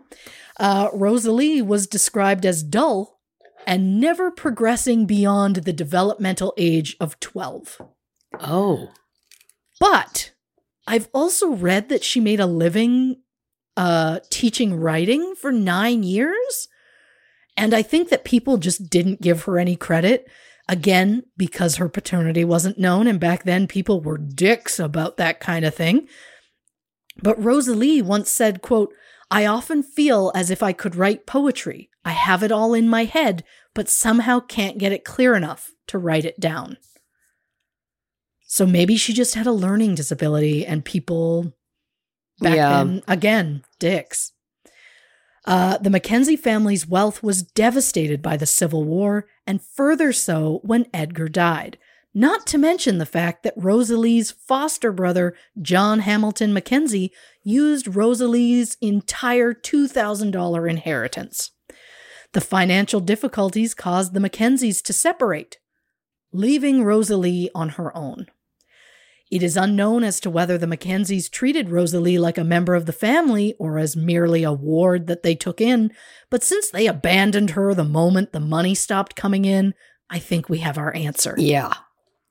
Cousin Neilson Poe, uh, who you may recall from the uh, moment he said uh, he tried to get Edgar to not marry Virginia because Virginia was a child. Um, he uh, had tried to stop that wedding from happening. He apparently only felt really strongly about Virginia's well being because Rosalie, when she was destitute, he just refused to help her. Again, Could have been a paternity thing. I don't know. And almost the worst part to me uh, is that meant that Rosalie couldn't afford to take out the letters of administration that she needed to receive her inheritance from Edgar's will, which means she received nothing. Oh, God. Uh huh. In her last years, Rosalie briefly worked as a housekeeper, but ended up wandering the streets trying to sell signatures of Edgar's that she herself had forged. She also sold pictures of Edgar and furniture that she told people were Poe artifacts. Basically, she thrived solely on the kindness of strangers. She was admitted to the Epiphany Church home in Washington, D.C., where she died July 21st, 1874, from an inflammation of the stomach. She was 68 years old. Her burial was arranged by and paid for Edgar Allan Poe fans. Oh. Who listed her birth year as 1812 on her tombstone, which is a year after her mother died. Uh, but back then it was customary uh, to list the birth date as the time someone was baptized. So it's possible Rosalie was baptized in 1812, as that is the same year Edgar was also baptized. But to all of this, I say, hashtag justice for Rosalie. Yeah. Uh, during his lifetime, Edgar Allan Poe was mostly recognized as a literary critic, but since then, he has come to be regarded as a central figure of Romanticism in the United States. He was also a central figure of in American literature as a whole, as he was one of the earliest practitioners of a short story. Edgar is credited with the invention of detective fiction, uh, the detective fiction genre, rather, uh, with the 1841 release of his story, The Murders in the Rue Morgue. He was also credited with contributing to the emerging genre of science fiction. Edgar Allan Poe was a huge inspiration to so many writers. His detective fiction inspired Sir Arthur Conan Doyle, who we all know as the creator of Sherlock Holmes. And since I like to let Blanche have at least one moment every episode, shout out to Benedict Cumberbatch and Robert Downey Jr. Just because I can. Of course. Uh, Edgar's science fiction writing influenced the likes of Jules Verne and H.G. Wells, and his horror stories influenced H.P. Lovecraft and Alfred Hitchcock, who once said, quote, It's because I liked Edgar Allan Poe's stories so much that I began to make suspense films. Edgar also influenced America's foremost cryptologist, William Friedman, who read The Gold Bug as a child. Later in life, Friedman would use his cryptology skills to decipher Japan's purple code during World War II. And speaking of the gold bug, the story is set at Sullivan's Island in Charleston, South Carolina, where there is now a restaurant called Poe's Tavern. And at Fells Point in Baltimore, the bar where Edgar allegedly was last seen drinking uh, before his death, the bar is still standing. It is now called the horse you came in on. And a local legend claims that a ghost haunts a room above the bar, so of course, naturally, the ghost is named Edgar. His name is also given to an award. Every spring, Mystery Writers of America present the Edgar Awards for the most distinguished work in the genre of mystery. It is said they are the most prestigious awards in the genre. The first Edgar Award was given out in 1954 and continues to this day proving that while Edgar didn't get the recognition he deserved in his lifetime, he is still regarded fondly more than a century later. Reporting for True Crime and Cocktails, I'm Christy Oxborough. Oh, you did a great job. Listen. Oh, you were too kind. Uh no, I speak the truth. Um, I have so many thoughts. And you'll also be proud of me because my chaotic notes I kept in order somehow. Oh, like a boss. It's it's a first for me. But I also have to pee. So let's hit the Yeah. hit the can, grab a drink. We'll be right back with our final thoughts on Edgar Allan Poe on this episode of True Crime and Cocktails.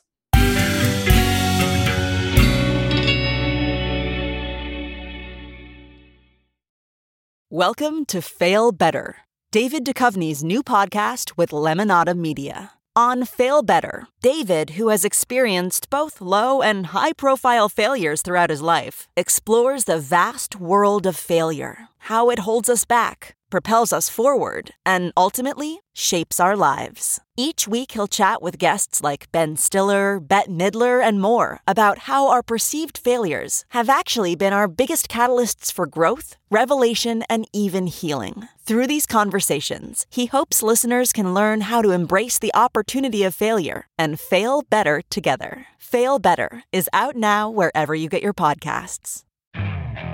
Okay, picture this. It's Friday afternoon when a thought hits you. I can spend another weekend doing the same old whatever, or I can hop into my all new Hyundai Santa Fe and hit the road. With available HTRAC, all wheel drive, and three row seating, my whole family can head deep into the wild. Conquer the weekend in the all new Hyundai Santa Fe. Visit HyundaiUSA.com or call 562 for more details. Hyundai, there's joy in every journey.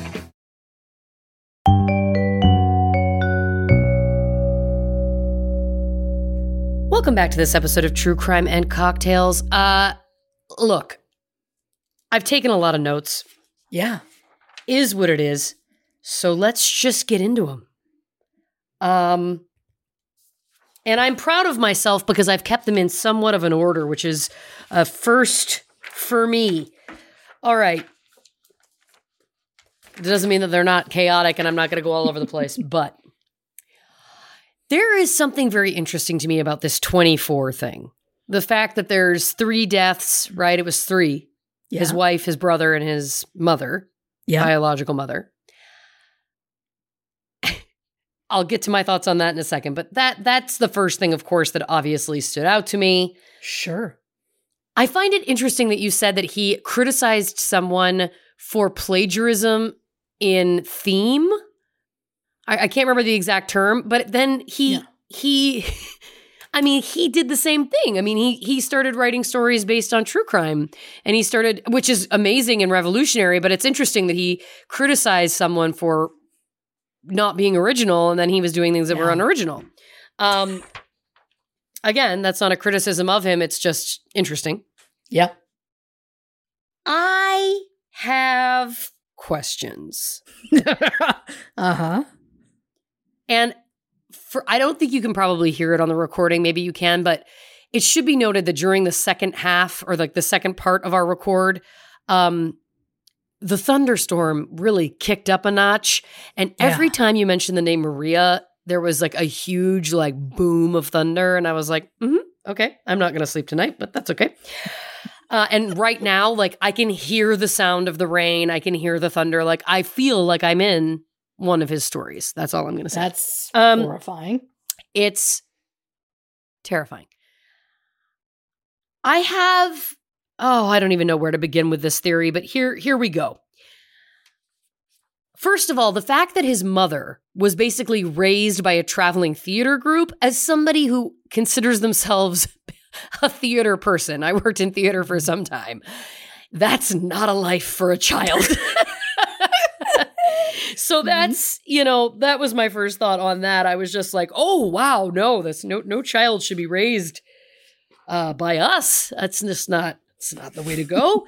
um I find it interesting that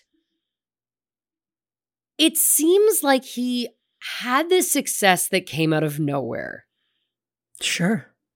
And he obviously has this kind of troubled family line with with all of the death, which feels very heavy. Yeah. And then at one point I just wrote down deal like Ryan Murphy.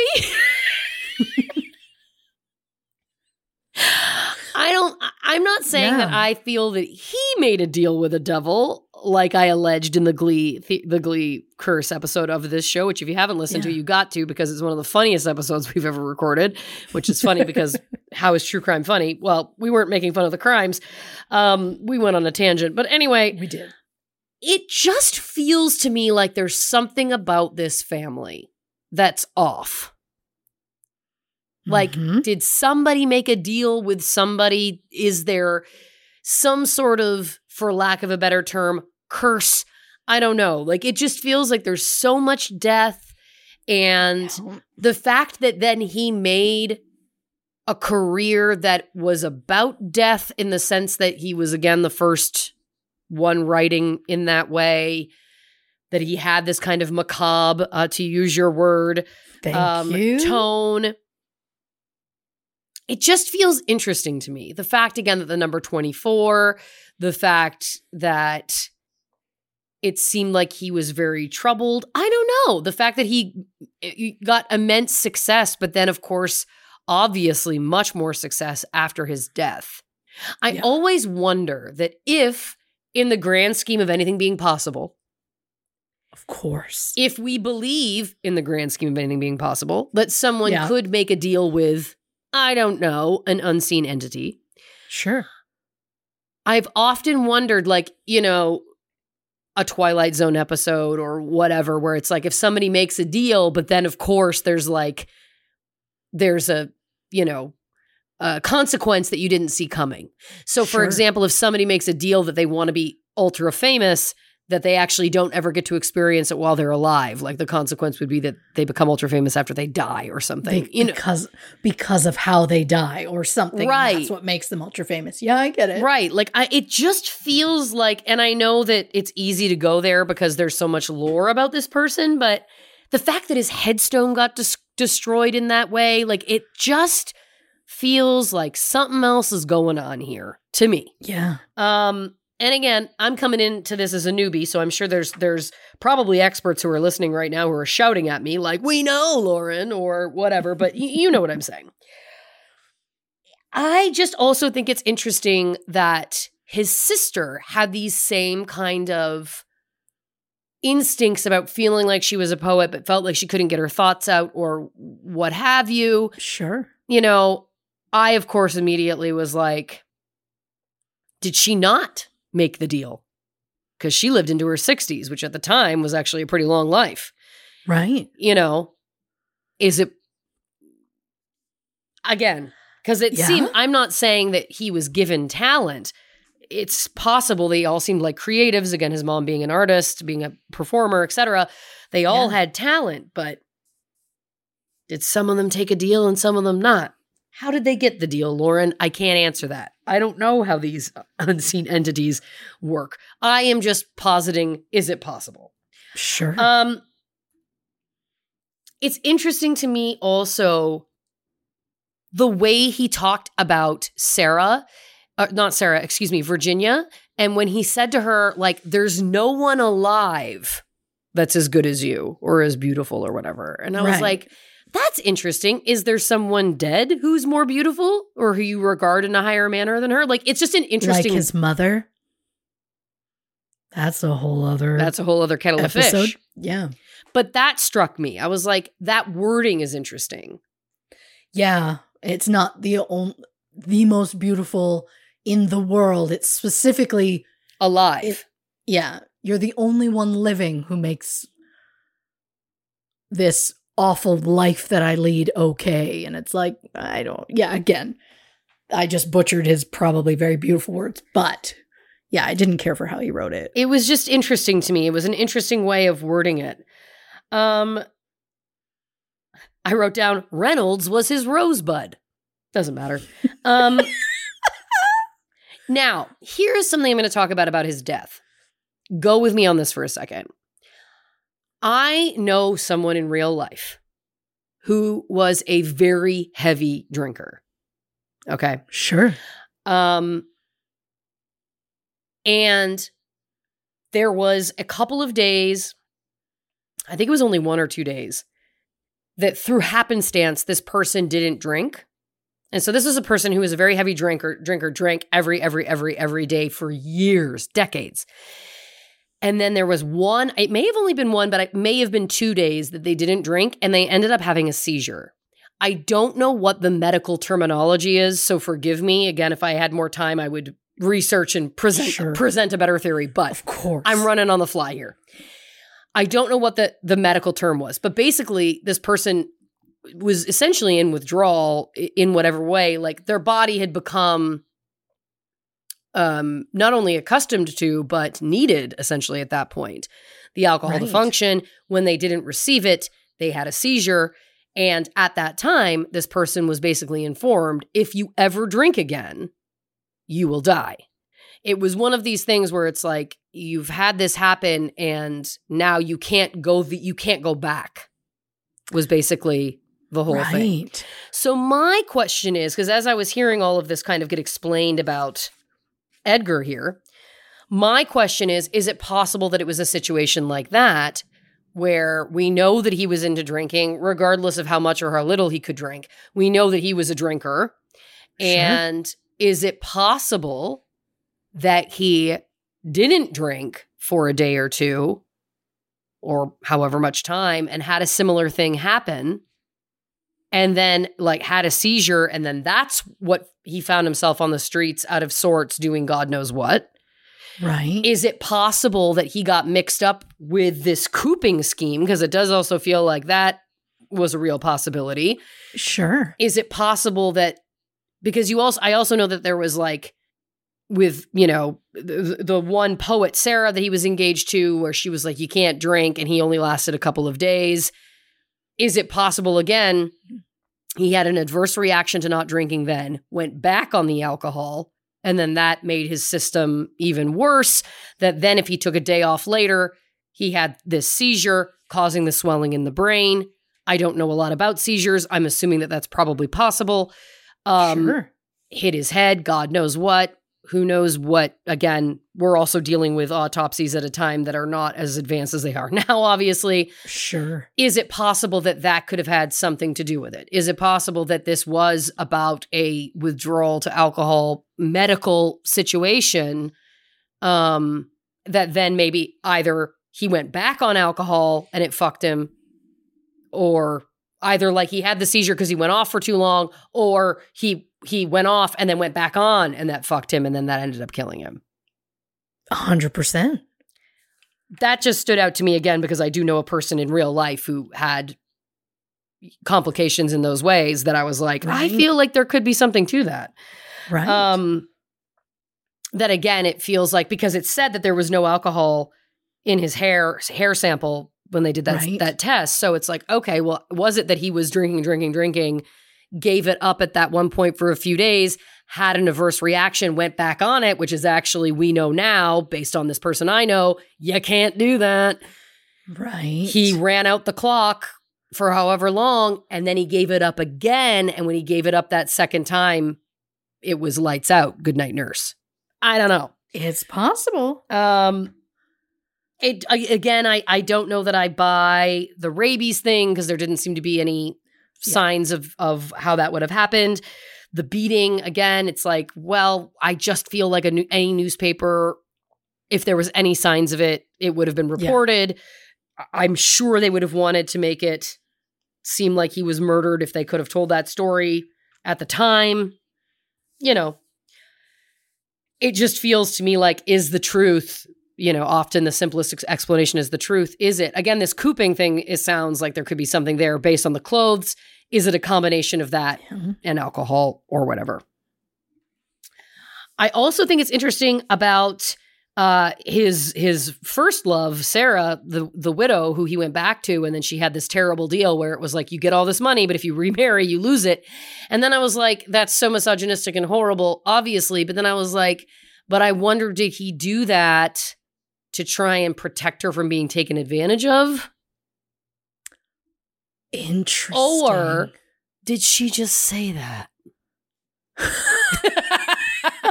because she later said she never would have married him was she did she just say like oh i'll lose three quarters of this i can't marry you because he seemed like somebody who was you know again unhinged. he went back to these he went back to these women after Virginia died and was like, "Hey you, let's get together and let's get married immediately." Like it felt like he was a little intense, you know? It it felt very I can't be alone.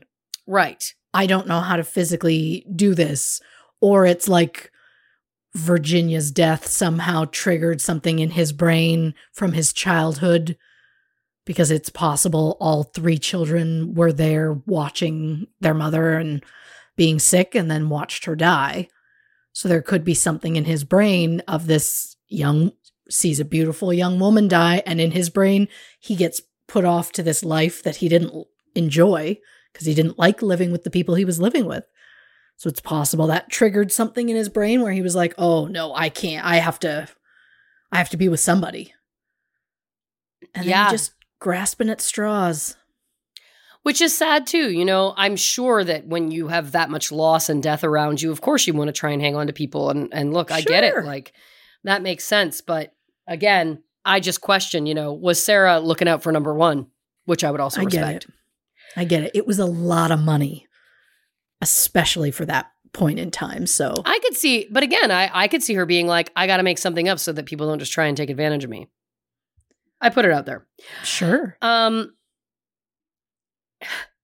every time you said Griswold, all I could think of was a good old Griswold family Christmas. Like every single time, it's I'm I'm programmed. Um, sure. I just think overall, again, like the Rosalie story is so tragic. The Mhm. Virginia story about her remains getting exhumed and kept under a bed is very tragic. That's nobody deserves that. Nope. To me, again, if I was if I was going to put any energy into any sort of supernatural type thing and the fact that this person became such a pinnacle in those kinds of genres that they didn't really exist prior to him per se Sure. um I don't know. I think that there could have been some of that going on. I mean, it never thunderstorms in LA, and we've got a big old thunderstorm happening now. I mean, I've lived here, I don't know how long. I don't know how long. I could figure it out if I thought about it. Just getting by. Um, I've lived here, what, eight, nine years now? Eight years? And I don't I don't remember a thunderstorm ever like this here, ever. And then the night we're recording this episode, like again, of course you could say it's a coincidence. Of course. That is the logical explanation.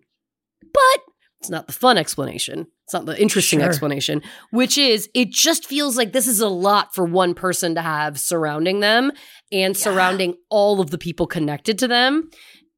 I just think there's something else there. There's something else there. It feels again like why did he change from the parrot to the raven?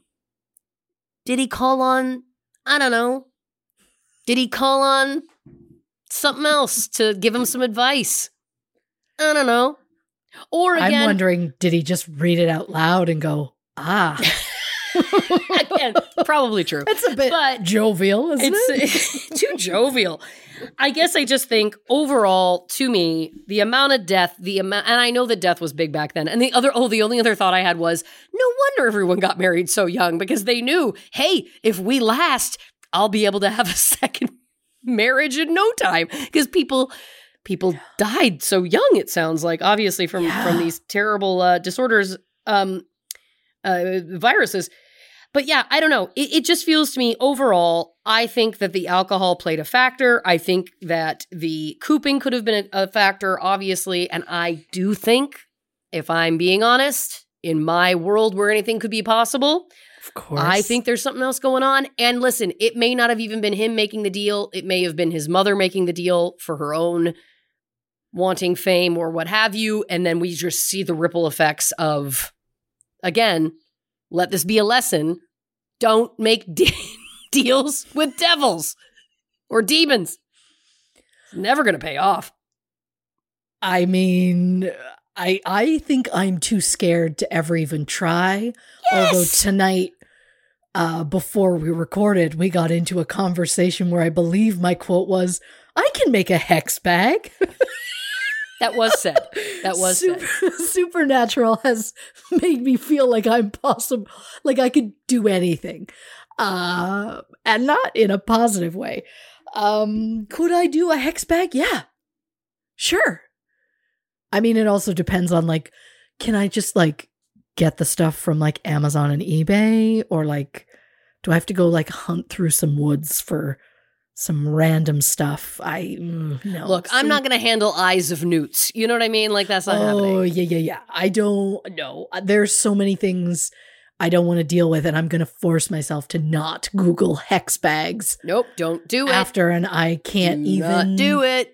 I can't even bring that energy in. nope. I don't have it in me to bring that energy. Because if because if we start to go down that road, then the next thing you know is I'm going to be ordering giant bags of salt and then salting the perimeter of my home, and we can't go down that road either because that's oh well, you say we can't, and I'm like, we should already be we there. should have done it. Well, but I'd like a system where it's like built into the house. So a, a breeze can't per se get rid of your salt. Because all you have to do is open a door and then it's like, oh damn. now then you're dumping salt again. Yeah, it's too much. There are a lot of people who might not understand these things, but uh supernatural, man, it gets in your soul. It, well, hopefully it doesn't because we've seen what can happen if it does. I'm also realizing you commented about the last flight was like an October around Thanksgiving, and that's what the flight was for. It was for our it supernatural didn't convention. even dawn on me that's what that was yeah, for. I don't know. I feel like there's a lot kind of happening in the ether right now. Ether, Yeah. uh, another thing that was brought up. I don't want to think about it too hard. Is my point. Yeah. because I want to sleep We- tonight. We aren't putting things out there, universe. No, we're just We're not commenting. putting negative things. No, we we We're spread just joy. saying. Yeah. it's the way your voice cracks in terror at the word joy. Yep. It's joy. It's joy. I like it a lot. Anyway, evermore. Anyway, uh, those are my thoughts. Uh, do you have any additional thoughts rolling Uh, around I in your noodle? There is something to be said. Again, three of them dying at 24 from the same thing feels very, I don't know. It feels very, uh, that Jim Carrey movie. What was that called? The number 23? Oh, whatever right. it is, where he sees, like, once that number comes up, he sees it everywhere. And it's like, that movie freaks me out to my core because I believe it. Right. to me, it, it's a documentary. It's not a movie. Yeah. I know it's a movie, but I I get it, and I'm like, yeah, I, I get that. I see those numbers. I started. I had to stop myself. Um, when I was looking into something else, I was like, oh, that number keeps coming up. And then I started like going through random dates to see if I could find the number to find more things. And I was like, you need to stop. You're a full crazy person at this point. But there is something uh, like a weird connection about it that I don't know how to explain. My gut says something. I mean, I think alcohol was probably involved, but I I could not lean more towards this whole cooping idea because nothing sounds more yeah, I bet that happens than, you know, voter fraud and like gangs of men abducting people and forcing them to vote like the way they want them to. That feels very plausible and a little too today for my liking. Um not unlike researching tuberculosis and going, God, that's similar to COVID. Yeah. and, yeah. and not not liking that because then that also feels a little too today for my liking. yeah. Uh, which is so weird to come up with multiple things when you're talking about a case from the 1800s. Uh, but yeah, I I mean, there is something about the fact that I mean, the poor guy, he got like a couple of years out of the Raven and that was it, but didn't, you know, hit the level like most people know who he is based on just you hear his name and you're like, yeah, I've heard that poem. And even if you haven't read it, you know the words nevermore from Yeah. it. So it's just crazy that back then he didn't get acknowledged for it. And based on all the, you know, creating detective genre and all of that. And he's the reason Nancy Drew exists. Which shout out to Edgar Allan Poe for making it so that Nancy Drew can exist in this Right? world. Um, and I'd say the Hardy Boys, but fuck them. Uh, I only say that because I heard that for like an, an anniversary, I don't know which one, I'm not going to bother looking it up, um, that they were going to bring back Nancy Drew. And I was like, oh, here we go. And the plan, I don't know if it's changed, but the plan was they were going to kill her off and have the Hardy Boys like look into her murder. And I was like, but it's about her. And you're going to kill her off and make it about the men? Fuck off. Like, that's stop it. Hashtag justice, Nancy Drew. Justice for Nancy. I, uh, my God. Oh, the point is, I feel like he did so much, but then didn't get to like see the fruits of that labor.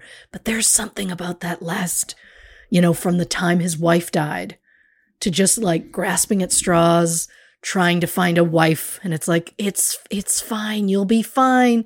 But it was like in his brain, he has to be married or that's it. And how quickly he went to one woman and she was like, I guess.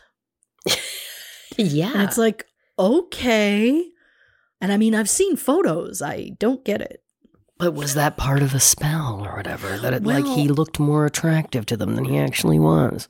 Oh, I just thought hot in old times meant something way different. Well, I think that that's probably true too, but you know. But again, everybody has their own eye for something else because I mean, good God, I personally think um, that Megan Fox is a beautiful woman, and I don't understand how she feels the same way about Machine Gun Kelly. Yeah. He terrifies me, if I'm being honest. But so does anybody who purposely dyes their tongue for an outfit. I can't. The point is, beauty is in the eye of the beholder. yes, exactly. Exactly. You know, and maybe he was the right uh he was the right heat back then that it was like we should get married. Oh, okay. And then, oh, hey, that didn't work out. We should get married. Fine. But then to be like, well, we weren't going to get married. And it's like, but you were engaged when you were kids. But it's just, it's weird to me that she wouldn't accept one way or the other. But yeah, I lean towards the voting stuff because that feels so real. Plausible. And I, I know it was a real thing back then. Logical. Yeah. And I know it happened, but it feels like, oh, that makes sense. So that's where I'm at. But ever since we first got into, I believe it was Elisa Lam was the first time that you were like, maybe. And then like demons and, you know, making deals and all that sort of thing came into our world. I had not considered it before then, but now it's like, how many coincidences are too many? That's my point. At some point, it feels like something else. Yes. Yeah. I mean, every time I said that woman's name, Yeah. In the second and the half. thunder yeah. rolled. Yeah. That was a bit of Garth Brooks. I appreciate I'm not even that. a fan. I'm not even a fan, and I don't know why that I went there, but But shout out to, to Garth and to Chris Gaines. Chrissy Oxborough, you knocked it out of the park as always. Thank you so much for your work. I was so excited about this episode because, again, I came in blind and now I can see. thank you for bringing up Chris Gaines You're welcome. because we're gonna say Garth. None of us forgot. What, what- what were you doing? never forget. never forget. Nevermore. Um, we so appreciate you, dear listeners, for listening to this episode of True Crime and Cocktails. If you haven't already, what are you doing? Give us a follow on social medias. Instagram, God willing, is back now. So follow us, True Crime and Cocktails, uh, the same on Facebook and YouTube. You can also follow us on Twitter at Not Detectives. Of course, Patreon, patreon.com slash True Crime and Cocktails. And as we mentioned before, our merch store, truecrewmerch.com is the only place to get True Crime and Cocktails merch. So head on over there, give it a gander. It's a passion of mine I didn't know I had. Um, Christy, do you want to tell us about the next episode of the show? Oh. I mean, yeah. Um Make sure I'm reading that right. On the next True Crime and Cocktails, the Gardner Museum heist. Now, I'm very excited about this uh, because I think this is in the news now because there's a documentary about it, correct? Yeah, and I can't wait to do our first heist. We've never done a heist If you're a devout listener of this show, thank you. And you'll also know that we like to do true crime sometimes that doesn't involve death, doesn't involve a murder. So this is a great opportunity for that. It's a heist. Uh, I I can't wait to learn all about it. And sometimes it's nice to give the people who research the show a, a break from death. Sometimes people go too deep down a hole into things like, I don't know, a serial killer named John Wayne Gacy, and then they need a break from, uh, you know, Mhm. the murder of of young people uh, or children Yeah. or pedophile rings. So, uh, yeah, go with us, dear listeners, on this crazy tale of a heist, um, because we need it so that we don't we don't burn out. Um, Yeah. Christy, do you want to say goodnight to the people? Good night, Dave girl. Good night, future time traveling us.